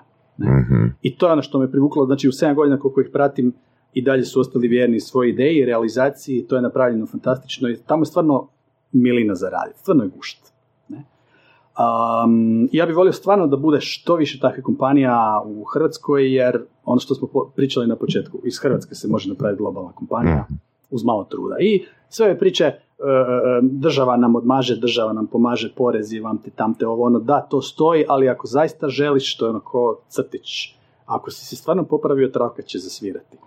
Ovaj, e, može se napraviti dobra, uspješna firma i danas iz Hrvatske ovo i ovako, može se. I meni je to super, ono, drive. Najlakše je otići u Irsku, E, Da, da. mislim. Ljudi ode tamo pa opet rade isti posao koji su radili ovdje, jeli, onda to malo... ono- Za više love, ali onda imaju veće troškove i mislim svaka čast ljudima koji su se odlučili. na Znaš tako možda kako je- to, ali... Kako je o Radijanu e, nalaziti ljude? E, Pa mi, nama je pul ljudi globalni. Ok. Nama je pol ljudi globalni, mi... Da to znači remote work ili? Ne, Ne. ne. Uglavnom ne, mi preferiramo da ljudi koji žele raditi za nas dođu u Hrvatsku. Mhm. I sad upravo dolazi jedan database administrator iz Indije k nama. Cool. Um, imamo čak vrlo dobru suradnju sa, sa MUP-om, jer to su stručnjaci kakvi zapravo u Hrvatskoj, ne da ih nema, ima ih, ali svi su dobro plaćeni na dobrim pozicijama, tako da nam ministarstvo tu izlazi u susret. Mislim, mi poštujemo naravno proceduru, ali dobivamo radne dozvole za njih uredno. Nadam se da se sad to nakon ovog neće promijeniti. Ali, ali svi ljudi koji dođu kod nas, lijepo im je i, i ne, ne požale što dođu, što dođu u Hrvatsku raditi. Retencija zaposlenika. Ako u svakom startupu dosta velika, Mm. mislim, retencija u smislu zadržavanja, Da, to misliš. da. Pa, gle, mi dajemo equity, znači dajemo ono, dionice firme zaposlenicima koje baš želimo jako zadržati, a milenijalci, kakvi god da jesu, vrhunski stručnjaci često su vrlo brzo postanu nezadovoljni. Ne? I sad ne možeš ti zadržati čovjeka koji je dvije godine ovdje, sve je prošao Da. i želi Kako bi im tek onda bilo u, u banci, Pa ne? da, da, da, da. Kaj bi radili ovoga? Tijan i pol, a? To je promjena, promjena strukture posla, posao Je. danas. Ne, to je priča sa, I sa negativna mirovinama, selekcija ne, isto. 67. godina. Ko zna šta će biti za 20 godina? Pa mislim, posao će biti totalno drugčiji nego što je danas. Milenijalci, mislim, svi će raditi pet poslova odjednom i biti plaćeni. Mislim, ti danas ne smiješ leg- legalno raditi za više od dva poslodavca. To će se nužno morati promijeniti. Jer zašto ja ne bi radio i za vas i za još tri starta? Mhm. u, u, ako, i zašto bi mi neko ograničavao da li ja želim raditi 8 sati ili 16 sati dnevno. Ako želim raditi 16, meni može danas doći uh, uh, inspekcija rada na radnom mjestu i reći prijatelju da vidim tvoju listu koliko si bio na poslu, a radio si 16 sati, kaznit ću poslodavca. Zašto ako ja želim raditi 16 sati? Ili ako želim raditi 4 sata za jednog, 4 za drugog. To je opet ono što smo pričali Mhm. zakonodavac, ne samo u Hrvatskoj, nego i u Europi. Da. E, ne, teško se prilagođava tim nekim novim Mhm. stvarima. Paušalni obrt, svi znamo da je to odličan način danas za, za, za ljude da ne odu da ne odu u Irsku, a da ipak im dosta toga, Mhm. dosta toga što su zaradili ostane. Mhm. Ne? Mhm. Kako izgleda uh, taj jedan dinamičan dan u Radijanu? Jako dinamično. Jako dinamično. Um, pa počinjemo službeno kao počinjemo klizno radno vrijeme, službeno se počinje od 9, u 9 počinju sastanci recimo to tako, ljudi znaju doći u 7, neki ljudi rade ono noću od doma, neki ljudi rade kako god im odgovara, ali to neko vrijeme od 9 do 3 recimo smo svi u ofisu, svi smo u firmi i onda zapravo u to doba su nekakvi sastanci koji kad traju duže od 45 minuta nije dobro. Ja sam bio na sastancima, ja sam znao otići na sastanak na drugi kraj Europe na sastanak od pola sata. Zamislite tu neefikasnost dok sam bio u banci. Ali to je, to je zahtijevalo, okruženje je to zahtijevalo da se ja moram pojaviti deklarativno tamo, tada, na sastanku s tim. Pola sata, to što sam ja putovao ili morao prespavati, eventualno putovao četiri sata u jednom, četiri sata u drugom smjeru, nema veze. Banka je to, moraš biti na sastanku. Ovdje je sve puno efikasnije. I sad su sastanci, ujutro je stand-up eh, tech tima, eh, feature timova, stand-upi, budu retrospektive, bude razgovor sa ekipom iz produkta, bude razgovor naravno s klijentima, eh, gađamo razgovore s klijentima da budu ujutro, jer Nigerija je naša, naš time zone, ali Filipini su šest sati ranije. Ne? Tako, da, tako da je Filipinima pred kraj radnog vremena nama jutro. Tako da nekako tu gađamo ujutro razgovore sa, sa, sa klijentima. Um, ono što je super fora je imamo zajednički ručak u kompaniji, imamo fantastičnu divnu kuharicu koja je s nama sad ste si zamislili tetu ono sa, sa ali jedna super mlada pametna cura milenijalka koja predivno kuha za sve nas i uh, tu se isto ono, družimo, imamo naravno i ping pong stol i sve te nekakve stvari koje svaki startup mora Ma, imati Normalno, da. i Ono. poslije, poslije ručka se igra ping pong i to. Um, ali um, stvari su, kažem, puno dinamičnije i puno manje um, formalne i strukturirane nego što je to u bankovnom, u tom striktnom korporativnom svijetu. Nema, ja sam se danas fino obukao, ovaj, nisam inače imam baš majicu, ne? I to sam se isto preporodio. Tako, Ovaj, foto prilika. jel? Foto prilika. Da, Da, da. da. Tako da, drugčije. I to mi baš paše, to mi je onak divno. A koje su stvari premapirane iz uh, korporativnog svijeta u taj startup? Pa, e, trenutno ih je malo, ali ja bih volio stvari koje su dobre prema Koje su? E, pa struktura. E, Da se ljudi zapravo bave svojim poslom i da se ne petljaju negdje drugdje, mislim, ne, kako bi rekao, kad kažem petljaju, onda to ima neki negativni, negativnu konotaciju, ali... Izlazi iz okvira svog. Da, ali kad si, kad si startup, kad vas ima 10, onda je logično da svi rade sve. mhm. A kad vas je 120, moraš imati svoje neko područje kojim se baviš. Nemoj se brinuti sad što je neko poslao dokument bez zaglavlja. Mhm. Taj neko će to riješiti.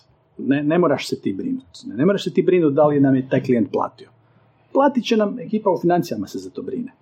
Da, jel to... Struktura. Da, a, mislim da smo s Tompom pričali iz The Guardiana, odnosno Born Fighta i s Mateom Kostovskim, ako se ne varam, o tome da su dosta rano, uh, tipa sa brojkom manjom od 20 zaposlenika, već oformili HR odjel.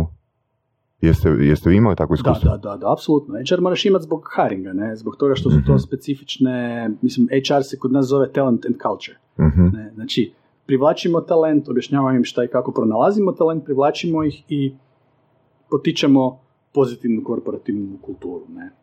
I e, kolegica koja nam vodi Talent Culture je došla iz IBM-a gdje je bila zapravo regionalni HR sa bogatim, bogatim iskustvom korporativnim i ona zapravo najbolje korporativne prakse a, prenosi na, na, na nas. Mhm. Evo, ja iz, ja iz Teha e, e, definitivno ćemo uvesti ne samo to da imamo disaster recovery jer imamo za sve naše klijente, ali uvest ćemo još jedan data centar, vjerojatno, u, mislim data centar, još jedan e, cloud fizički gdje, ćemo, gdje će biti naši serveri. Dakle, trenutno je naš cloud kod, kod hrvatskog provajdera, kod IT softa u Jasterbarskom, u velikom data centru, ali ćemo imati i treći, uh, vjerojatno u Singapuru ili možda u Indoneziji, da budemo bliži svojim klijentima, da, Da. bude manja, nema toliko latencije, ali da uh, ako veza između Europe i Azije malo zatitra, da se možemo prebaciti tamo i još ćemo redovna testiranja disaster recovery, znači da baš svjesno isključimo Zagreb i isključimo Jastrebarsko, pa da ovaj treći preuzme. To su najbolje neke bankarske prakse koje, Mhm. koje moraš raditi, a koje, za koje se u principu nikad nema vremena. Postaviš to tamo i to radi, ali ne testiraš. Mhm. Mislim, pričam konkretno o disaster recovery i o tom, o tim nekim stvarima. Bitno je kad radiš s bankama, ne? Prilikom zapošljavanja, da li koristite usluge headhunting agencija? Da, Da? da, da. Um, nisu to nužno ono baš, baš pravi eh, headhunteri koji traže menadžere, ali usluge agencija koje uh, um, nam mogu pomoći jer mi nismo fizički recimo na Filipinima. Ne? Pa onda uzmemo agenciju na Filipinima, damo im brief kakvog čovjeka tražimo, pa nam oni daju nekakav zapravo popis ljudi koji, koji odgovara iz njihove, iz njihove arhive. Ne? Ali sve aplikacije koje koristimo, mi fizički, su u cloudu, za, za hiring koristimo Talent Lift, odnosno to je bivši Adopt, ako se ne varam, isto domaća, domaća Mhm. aplikacija. Ne? Um, tako da, recimo, cijena našeg, naš trošak ono, softvera i hardvera zapravo se svodi na, na te neke licence u cloudu, Office 365 za cijelu firmu. Nemamo on-premise instalacija softvera, nikakvih. Sve što god možemo sve u cloudu. Od ono Jire, Jenkinsa, GitHuba, Da. Bambua, Slacka. Kakav vam je prenos znanja sa postojećih zaposlenika na nove koji dolaze? E, pa imamo onboarding dosta dobro razrađen, imamo nešto što se zove Radian Academy, Mhm. gdje imamo e, za početak kratke lekcije šta je to microfinance, kako se vodi knjigovodstvo računovodstvo mikrofinancijskih institucija i kako naš Znači, Instafin dosta odgovara- strukturirano, jel? Dosta, Mhm. dosta, da. Baš imamo Imate li- ljude, ljude zadužene za ono education i, onboarding. Imate li mentorship? Imamo. Imamo mentorship uh, i to se pokazalo jako dobro, pogotovo za nove menadžere. Znači, mi imamo menadžere koji su izronili iz, iz tehnologije i nemaju iskustva u, u, vođenju, u vođenju ljudi. Um, tako da mentorship nekog koji je, koji je iskusniji, koji je došao iz korporacije, strašno puno pomaže.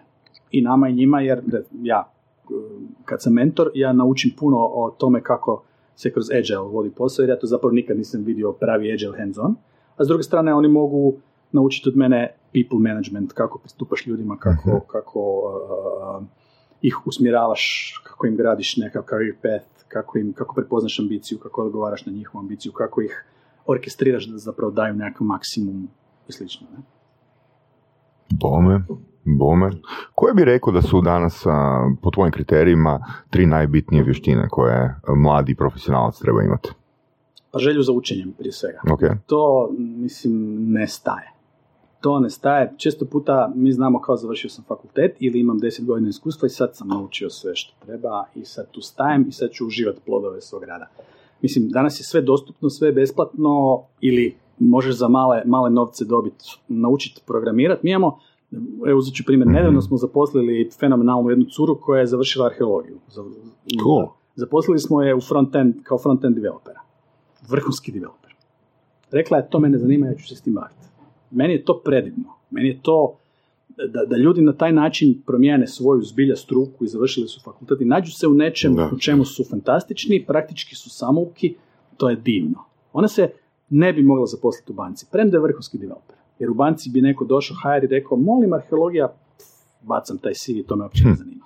Znači, um, Oradion je otvoren prema ljudima koji su Apsolutno. self-educated. Apsolutno. Čak da pače. Javite nam se. Ne, bravo. E, Ima, ima još nekih kriterija po koje, ko, ko je idealan zaposlenik? Znači, želja za učenjem, ono, strast. Želja za učenjem pod jedan, Da. da. E, Strast, gle, neko iskustvo je uvijek dobro, Da. ali teško je naći vrhunske stručnjake u Hrvatskoj jer e, su ih i drugi prepoznali. Ne? Znači, ima, ima fantastičnih startupa u Hrvatskoj, fantastičnih kompanija, ne nužno samo fintech startupa, nego Mhm. uh, uh, um, firme koje ste spominjali ranije. Um, I oni su prikupili dobre ljude koji ne žele za, za ono fractional price uh, promijeniti posao. Koliko god, mislim, zadovoljni su tu gdje jesu. I lijepo je da je čovjek zadovoljan. Mm. Nakon godinu ili dvije će se možda zasititi pa će preći k nama, ali onda će se isto tako neko od nas zasititi pa preći k njima. Tako da ja sam više ono in favor of uh, da, da zaposliš nekog mladog sa nekim iskustvom, čak i možda bez iskustva, ali ako ima te neke prave karakteristike, želju za učenjem i dobar ono karakter i socijalizaciju i interese široke, razumije našu nekakvu misiju i viziju, zaposliš ga, odgojiš ga, on će otići u nekom trenu, jer naravno Da. to je onaj paradoks poslodavca gdje s jedne strane htio bi da ti čovjek ostane do penzije tu, a s druge strane zbog njega savjetovao bi mu da promijeni malo posao, da proba negdje nešto drugo, jer to širi horizonte. Da. Firma kao a, roditeljska uloga. Da. Mi te odgojimo. Da, na. Da. Znaš, još, još bi se htio da se vratimo na a, ovu arheologicu. Mhm. Kako je ona do, uopće prošla filter da dođe na razgovor ili na testiranje za posao? Pa znaš šta, Je bilo mi- nešto drugačije? Zapravo, ono? ne, ne, mi u zapravo procesu? ljude nalazimo po preporuci, e, mi idemo po tim meetupovima, e, imamo community developera koji međusobno komunicira i naprosto ju je neko preporučio. Ne, mi smo je pozvali na razgovor i, i, i pokazala nam se fantastična, i evo zaposlila da se kažem prije dva, tri tjedna, bog Tihana, e, i mislim so far so good, ono, divno, divan meč. Ne? Da. Žensko developer završila arheologiju, ne može biti ljepše, sve, sve što treba, kako treba biti. Ne? Odlično. Mislim, žene u STEM-u općenito, ja, to je, to je pre... Da, nema ih puno, Nema ih da, puno, pa kad vidiš nekog da je odlučio iz ono humanističke znanosti Mhm. preći u, u STEM, nedavno sam čitao, neko je zapravo tweetnuo koji bi bio savjet studentima. I čovjek je napisao, ja se s tim 100% slažem, ako studirate STEM, uh, nađite si nešto iz humanističkih znanosti što će vas ispunjavati. A ako studirate humanizam, nađite si nešto iz STEM-a. Na taj način si totalno širiš horizonte, Mhm. razumiješ. Mislim, ja kad sam studirao, nama su na feru rekli, ja, ovi prek ceste s filozofskog nemaju oni pojma. Meni je to bilo dosta ono gadljivo, gadljiv stav, ne? Mislim, zašto? Tako da treba imati totalnu Raspon, širinu, ne? Da. Da. renesansno poimanje svijeta. Ne? Što te najviše drajva danas kad imaš 43 godine? Plus, plus neko. Pa drive me, drive me da, da, drive me to što sam u sobi sa ljudima koji su svi pametniji od mene. Meni je to super. Meni je to Nice. baš ono jako važno. Ja Nice, imam neke ono menadžerske skillove koji, koji im mogu pomoći, ali oni svi, ja sam head of tech, znači CTO nekakav, oni apsolutno svi, od prvog do zadnjeg čovjeka, svi znaju tehnologiju bolje od mene. Apsolutno svi. I to tako treba biti. Ali ja, ja znam kako tu tehnologiju upotrijebiti u poslovne svrhe, kako tu Da. tehnologiju prodati. Dakle, ne? upravo to, znači ono ki si rekao malo prije, znači kad si stariji ne možeš više pratiti ove mlađe, Nema, ali imaš people skills, To, to je to. to je to. S tim ne možeš fulat, da. I to, i to, to mene baš drive. Mislim, sjediti s tim ljudima i slušati njihove ideje, to je fenomenalno. Jel imao i ljubomore? Na koga? Ko? Ono, unutar timova, između timova, između određenih ljudi.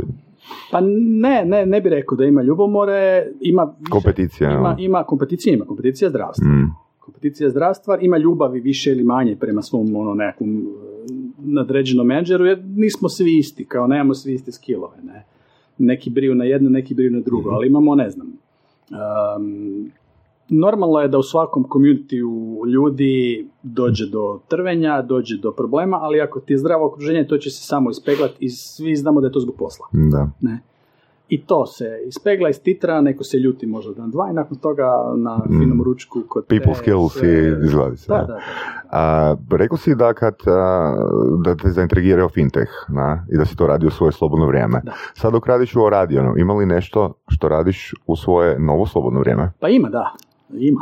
E, svašta, svašta radim u svoje novo slobodno vrijeme. Izučavaš nešto drugo da, I dalje, Da. i dalje, i pređeš dalje, u neki novi startup možda za šest i pol godina. i dalje me zanima, i dalje me zanima fintech, e, Mm. tvrtke u Hrvatskoj i um, nastojim im pomoći sa savjetima kako god mogu. Organizirala se i nekakva venture capital konferencija za, zapravo to se zove Business Angels Akademija, gdje ću biti predavač, a postoji jedan zanimljiv startup koji zapravo nije fintech, um, koji sam isto um, kako bi rekao, našli smo se, oni su prepoznali mene, ja sam prepoznao njih. E, radi se o Orki iz Osijeka, oni su pobjedili na E, da. Idea Knockout u Bagovom sad zadnje, išli su u Las Vegas, oni se bave pak hardverom. Mene, mene to recimo fascinira baviti se globalni, globalno se baviti hardverom iz inovacijskog huba u Osijeku. Pregenijalno. Ne? Ima ih 18, oni se bave zapravo first person viewingom um, za dronove, a postoji druga primjena u industriji, u medicini. Oni u principu vojnoj rade slično. za, za VR, odnosno za gledanje, za... Ne, Na, naočale sam za- sa zaslonima, ajde budemo to se zove generalni. remote, remote reality. Znači, Da, da, moramo malo objasniti Da. slušateljima Tako šta je. je to. Znači, su naočale dron- sa zaslonima, je li? Tako je, naočale, sa- kao naočale za virtual reality, Da. gdje vi u realnom vremenu vidite ono što vidi dron uh, koji leti. Mhm. Trenutno, ne? Znači, mm, za, ne znam, nadzor polja, za, za, za uh, utrke dronova, za uh, nadzor granice u krajnjoj liniji, za medicinske operacije, za bilo šta gdje je potrebno, gdje je potrebno, gdje je potreban taj remote reality. Znači, u realnom vremenu vidiš sliku koja je, koja je ono HD praktički Mhm. na svom ekranu. I nema baš puno takvih proizvoda na svijetu. Pa su onda oni u Las Vegasu um, dosta veliki uspjeh imali na štandu sad na zadnjem cesu. Tako da um, to mi je isto jako su mi prirasli srcu i mislim da su to dečki koji rade odličan posao. Eto, s tim se malo bavim. Mhm. A, u kakvu firmu bi otišao i kakva bi to ponuda morala biti? Ponuda zapravo nije, ne radi se uopće o financijskoj ponudi, Mm. radi se o, To znamo. o viziji, misiji koja, koja, o tom nekom ono... um, I koliko bi dugo ve- trajao proces odlučivanja? Pa sad, sad bi još neko vrijeme bio u Radijanu, Radijan mi se jako sviđa, još, još, nismo, još smo daleko od globalne dominacije, ne? Mm. A jel to ishod? Globalna dominacija? Pa, ka znam, ne znam šta je ishod zapravo, mislim, realno to je startup. E, želja je naravno pokriti tu neku nišu, ali u krajnjoj liniji koji kod svakog startupa ultimate želja je exit. Exit kroz, kroz izlazak na burzu ili kroz prodaju firme, to će se vrlo vjerojatno, mislim vrlo vjerojatno, ne znam, to bi se moglo dogoditi. To će biti izlaz. Ne. Mhm. kad i ako se to desi, ne, mislim, ne zanima me raditi za Oracle ili za nekog velikog ko će Mm, da. Radijan, Mm, tak da onda ću otići negdje nešto dalje raditi, ne. Sad šta? Ne znam. Što ti je najvažnije u poslu? Koja vrijednost u poslu mora biti zadovoljena da ti budeš zadovoljan? Meni da bude zanimljivo. To, to, to mi je važno, da me, da me ispunjava i naravno da je ono što radim ima neki efekt, ne, da, da, da ima neki social impact. Bankarstvo ima nekakav impact, ali ne dovoljno velik za mene. Ovo sad što radim ima puno veći, puno Mhm. veći impact. Ne. Volio bi raditi nešto što iz Hrvatske što će, što će pridonijeti razvoju ove zemlje. Ne. Znači, bitno mi je, ja sam dio ovog društva, ja bih htio da ova zemlja napreduje. Ne. Znači, ono što radi Nenad Bakić kroz Irim i ono što radi puno ljudi koji to rade ovdje iz Hrvatske da bi Mhm. i, i, i, ne znam, klincima u školama dali neku perspektivu. Postoji puno ljudi u krajnjoj liniji s kojima i vi razgovarate u, u ovim podcastima za koje se ne zna koji rade neki impact. Mhm. To mi je, to mi je super važno. Evo, super, super. Slobodno vrijeme. Knjige, blogovi, ono, bilo što, bilo što s čim se oplemenjuješ. Imaš li preporuke neke? Da. Um, pa uvijek da. dosta, dosta čitam uh, koliko stignem, čitam beletristiku, čitam ono steampunk, čitam SF, um, svašta nešto, um, koliko stignem. Um, klinci su mi već veliki, um, kćer mi studira FER, tako da ona je otišla u STEM, u STEM smjeru, sin ne, sin će vjerojatno u nekom drugom humanističkom smjeru otići. Um, bavio sam se dosta um, Kako si isprogramirao ja, jednu na per? Ono, Joj, ja ne volim programiranje, joj, to nisam rekao. Joj, to, to, to si isprovocirao, jel? Ovaj, e, ne, ne volim programiranje, baš, to me nije baš dotaklo. Um, mislim, to je užasno bitan skill danas, ali mene to ne privlači. Mene više privlači kako to što se isprogramira, kako pri, prodat. Pa ne nužno prodati, nego upotrijebiti u neku Da. dobru svrhu, ne? Mhm. Mislim, sve, sve, sve se može prodati ako, ako imaš dobar skill. Negdje sam pročitao nedavno da je Eskimima stvarno moguće prodati frižidere. Eskimi actually kupuju frižidere. O, lijepo Znate, znate Da. zašto? Eskimi kupuju frižidere da im se hrana ne smrzne vani. Drže na dva, tri stupnja u frižideru. Znači oni koriste frižider upravo za obrnutu svrhu od nas. Ne? Znači nije to neki skill prodati Eskimima frižider. Mhm. Sve, sve je prodavljivo. Ajde pokušaj Boždare u svojoj glavi zamisliti da postoji crvotočina kroz koju možeš gurnut jednu knjigu mlađem sebi. Jednu knjigu mlađem sebi Da, gurnut, koja me ono baš promijenila. da, da. Nije me nijedna knjiga baš promijenila, promijenila. Puno ima knjiga koje volim jako. Ne, volim, volim te neke knjige gdje su... Ili koji bi, koji bi htio da si ranije pročitao. Da, to znači da bi morala biti ranije napisana. Ne znam, iz perspektive... Ne, ne, ne, Čekaj, ne da li želiš ne biti. da, da ti odmah pročitaš sve knjige koje su danas napisane? Ne, ne, ne, ne, ne, ne. Ali neke knjige koje sam pročitao koje su izašle friško Da. su mi ono, mislim si, u, da je ovo bilo napisano kad sam bio klinac. Može, Baš evo, je spada, super. da, spada, da. pa spada po taj scenarij. Da, može. da. Pa ne znam, super mi je Harari. Ne, stalno, stalno se na njega vraćam. Sad baš gledam nekakav video podcast, razgovor između njega i Zuckerberga. Ne? To je jako zanimljivo. Harari je baš dobro opisao mm, kud, gdje je svijet danas, gdje je svijet bio, gdje je svijet danas i gdje je svijet ide. I to je nekako na tragu um, mog nekog optimizma da svijet zapravo ide u dobrom smjeru. Da, da, da mi tu u Hrvatskoj jamramo bez potrebe. Ne, bez, bez, bez razloga, bolje nam je, mi smo među 1% ono svjetskog stanovništva, stvarno nema razloga. Mm. E, javno. Možemo uvijek imati bolji kompjuter i bolji telefon i to, ali mislim, ono, imamo četiri godišnja doba i, i, i nemamo rat, mislim, Da. Da. e, i glad i šta znam. Tako da, tak da e, ta nekakva, tak, e, poput Hararijevih knjiga, ta neka sinteza prošlog, sadašnjeg i budućeg je dosta bitna da ti neke stvari u, u životu postavi na, na, na, na pravo Mhm. mjesto. Ne?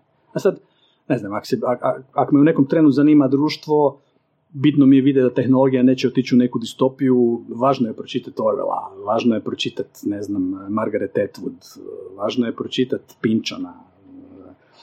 Ako gledam em, kako se tehnologija može upotrebiti za krive svrhe, važno je pročitati Williama Gibsona. Ne, vidjeti e, da, da svaka tehnologija nađe svoj, to je on rekao, ne, svaka tehnologija nađe svoj put na svoj, svoju primjenu na ulici. Ne? Znači, mm, evo, ko je mogao vidjeti da na ulici, ne, ne u smislu e, ono pogrdno, ne, ali em, svijet nađe svoju primjenu, evo imamo dark web, ne, E, imamo, imamo cryptocurrency. To nije, to nije, to nisu pokreti, pojave koje su nastale zato što je to korporacija smislila. To se desilo negdje, negdje drugdje, negdje ispod. Ne. Cryptocurrency je danas, ne samo cryptocurrency, nego blockchain kao tehnologija, je na putu da uđe u mainstream. Vrlo brzo će ući u mainstream. Mislim, to je fantastična tehnologija koja je nastala mm, izvan ono znanstvenih krugova, izvan korporacija. Mislim, Ivane, ti znaš, najbolje baviš se time, ne? Tako da, um, tehnologija će uvijek naći svoje mjesto, a uvijek će se naći različita svrha za tehnologiju. Mm. Sad kad pročitaš neku knjigu koja je spekulativna, koja odlazi u nekom smjeru, mislim, internet je, je zapravo prvi problematizirao William Gibson u Neuromanceru, ne, 84. ili kad. Ne, mislim, to kad još ni DARPA nije sanjala da ima nešto slično, da je upotrebljivo. Tako da, bitna mi je književnost i, i, i ono sociologija i Da li to znači da ti je bitna zapravo spekulativna književnost, odnosno Pa ne, nekakva ne, ne samo. inspirirajuća možda? Ne samo, Dobro. ali se puno toga da, da naučiti i vidjeti naprosto u kojem smjeru bi neke stvari mogle otići. Ne? Da li ima neke knjiga iz kojih si ti učio, m, recimo, iz kojih si sabrao svoj sadašnji mindset? Uh, pa mislim, uh, sve knjige koje pročitaš tokom života te na neki način koje su ti dobre, Mhm. na neki način te, te, te oblikuju. Mhm. Ne, ne mogu sad reći, e sad sam baš pročitao, ne znam, ono Adu od Nabokova i sad mi to promijenilo. Ne, nije, A recimo ali- zadnje tri knjige. Zadnje tri knjige. Pročitao sam Three Body Problem od, uh, kako se to čita, Si Shin Liu, jedan kineski fantastični, uh, Mhm. fantastični pisac, to je SF, spekulativni SF. E, to mi je bilo super, uh, baš ono vrhunski, vrhunski SF, uh, onak znanstveni. Pročitao sam Točnu boju neba, Rudanovu, Mhm. to je opet nije fiction, nego je, nego je ono em, fascinantno kako se za čovjeka praktički nije znalo do on je moja generacija, mi smo išli skupo u Mijec. On u jedan turnus, ja u drugi, ne, tako da to mi je ono a, generacijski kolega koji je stvarno napravio na globalnoj razini fantastične neke stvari. To je ono nevjerojatno kako, kako, kako je to se zapravo ne zna i kako on nije role model za današnje društvo, Mm. nego su role modeli ovi koji grade roštilje po Viroviticama, ne? A, neko kuca na vrata. Da, policija, ne vidi.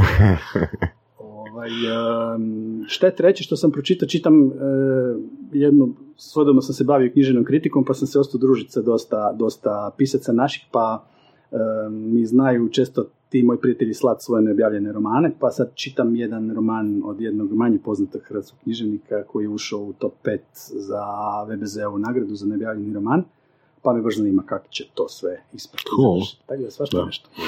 Ajde, još jedno pitanje, znači zamisli da imaš plus 20 godina Mhm. i što bi, za čim bi žalio da nisi napravio? Pa više bi putovao nek što putujem sad. A, sa, Znači, sa ti sastanci iz Erste, jel da? Da, da, da, da. Nisam rekao da je to bio, da je to bio Erste. Pardon. Ovaj, e, e, da, putovanje i ta, ta, ta izloženost drugim kulturama mi je super i to ne radim dovoljno i sa, sa djecom pogotovo. A, jer mislim da oni moraju se izložiti različitoj hrani, e, različitim ono, kulturama, različitim ljudima, da bi mogli ovdje opet ovu zemlju u krajnjoj liniji graditi. Žao mi je možda što nisam, što nisam duže živio i radio vani, negdje u inozemstvu, iz istog razloga Mhm. zapravo. Jer mislim da nije tragedija za ovu zemlju što ljudi odlaze raditi. Tragedija je što se oni još ne vraćaju. Mhm. Oni se moraju vratiti sa svojim iskustvima, znanjima, radnim navikama, e, izloženošću drugih kultura, to bi bilo užasno zdravo. za Kao u primjeru onoga iz sela koji ide van, ne? Jel? To. Da.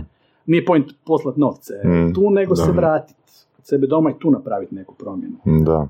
Znači, zato mi je recimo žao, sad mi se više ne da sa, koliko si rekao, dvije plus, o, ići negdje van i kretat ne možda od nule, ali bolje je da, da, da mijenjamo stvari iznutra. Mislim, ja, ja sam fakat, ono, mora zna zbog čega, imaš pitanje još? Mm. Da, reci, reci. Super mi je gost, uh, da, da, odličan. Ne, pa htio sam samo reći ono, danas je, se dogodila jedna situacija zbog čega si nam još bolji, vjerojatno. Ono, baš, baš ovoga, smo oduševljeni s tim, a, a s tvojim informacijama, s tvojim mindsetom, s tvojim iskustvom, stvarno ovoga, a Mate koji si preporučio Božidara, evo, stvarno onak, nećemo više niti googlat, nećemo više niti googlat osobu koju nam preporučiš. Tako da, ono, Božo, Bravo, fakat ti hvala, hvala ti puno na vremenu. Zadovoljstvo. Aj, thanks, thank Odlično. you. Lak. Hvala. Slušali ste podcast Surove strasti. Ako vam se sviđa, lajkajte. Ako se slažete s gostom, komentirajte. Ili ako se ne slažete, Ako imate pitanja za ovog ili druge goste, pišite nam u komentarima. šerite nas prijateljima sa sljedećim interesima i čujemo se u sljedećoj epizodi.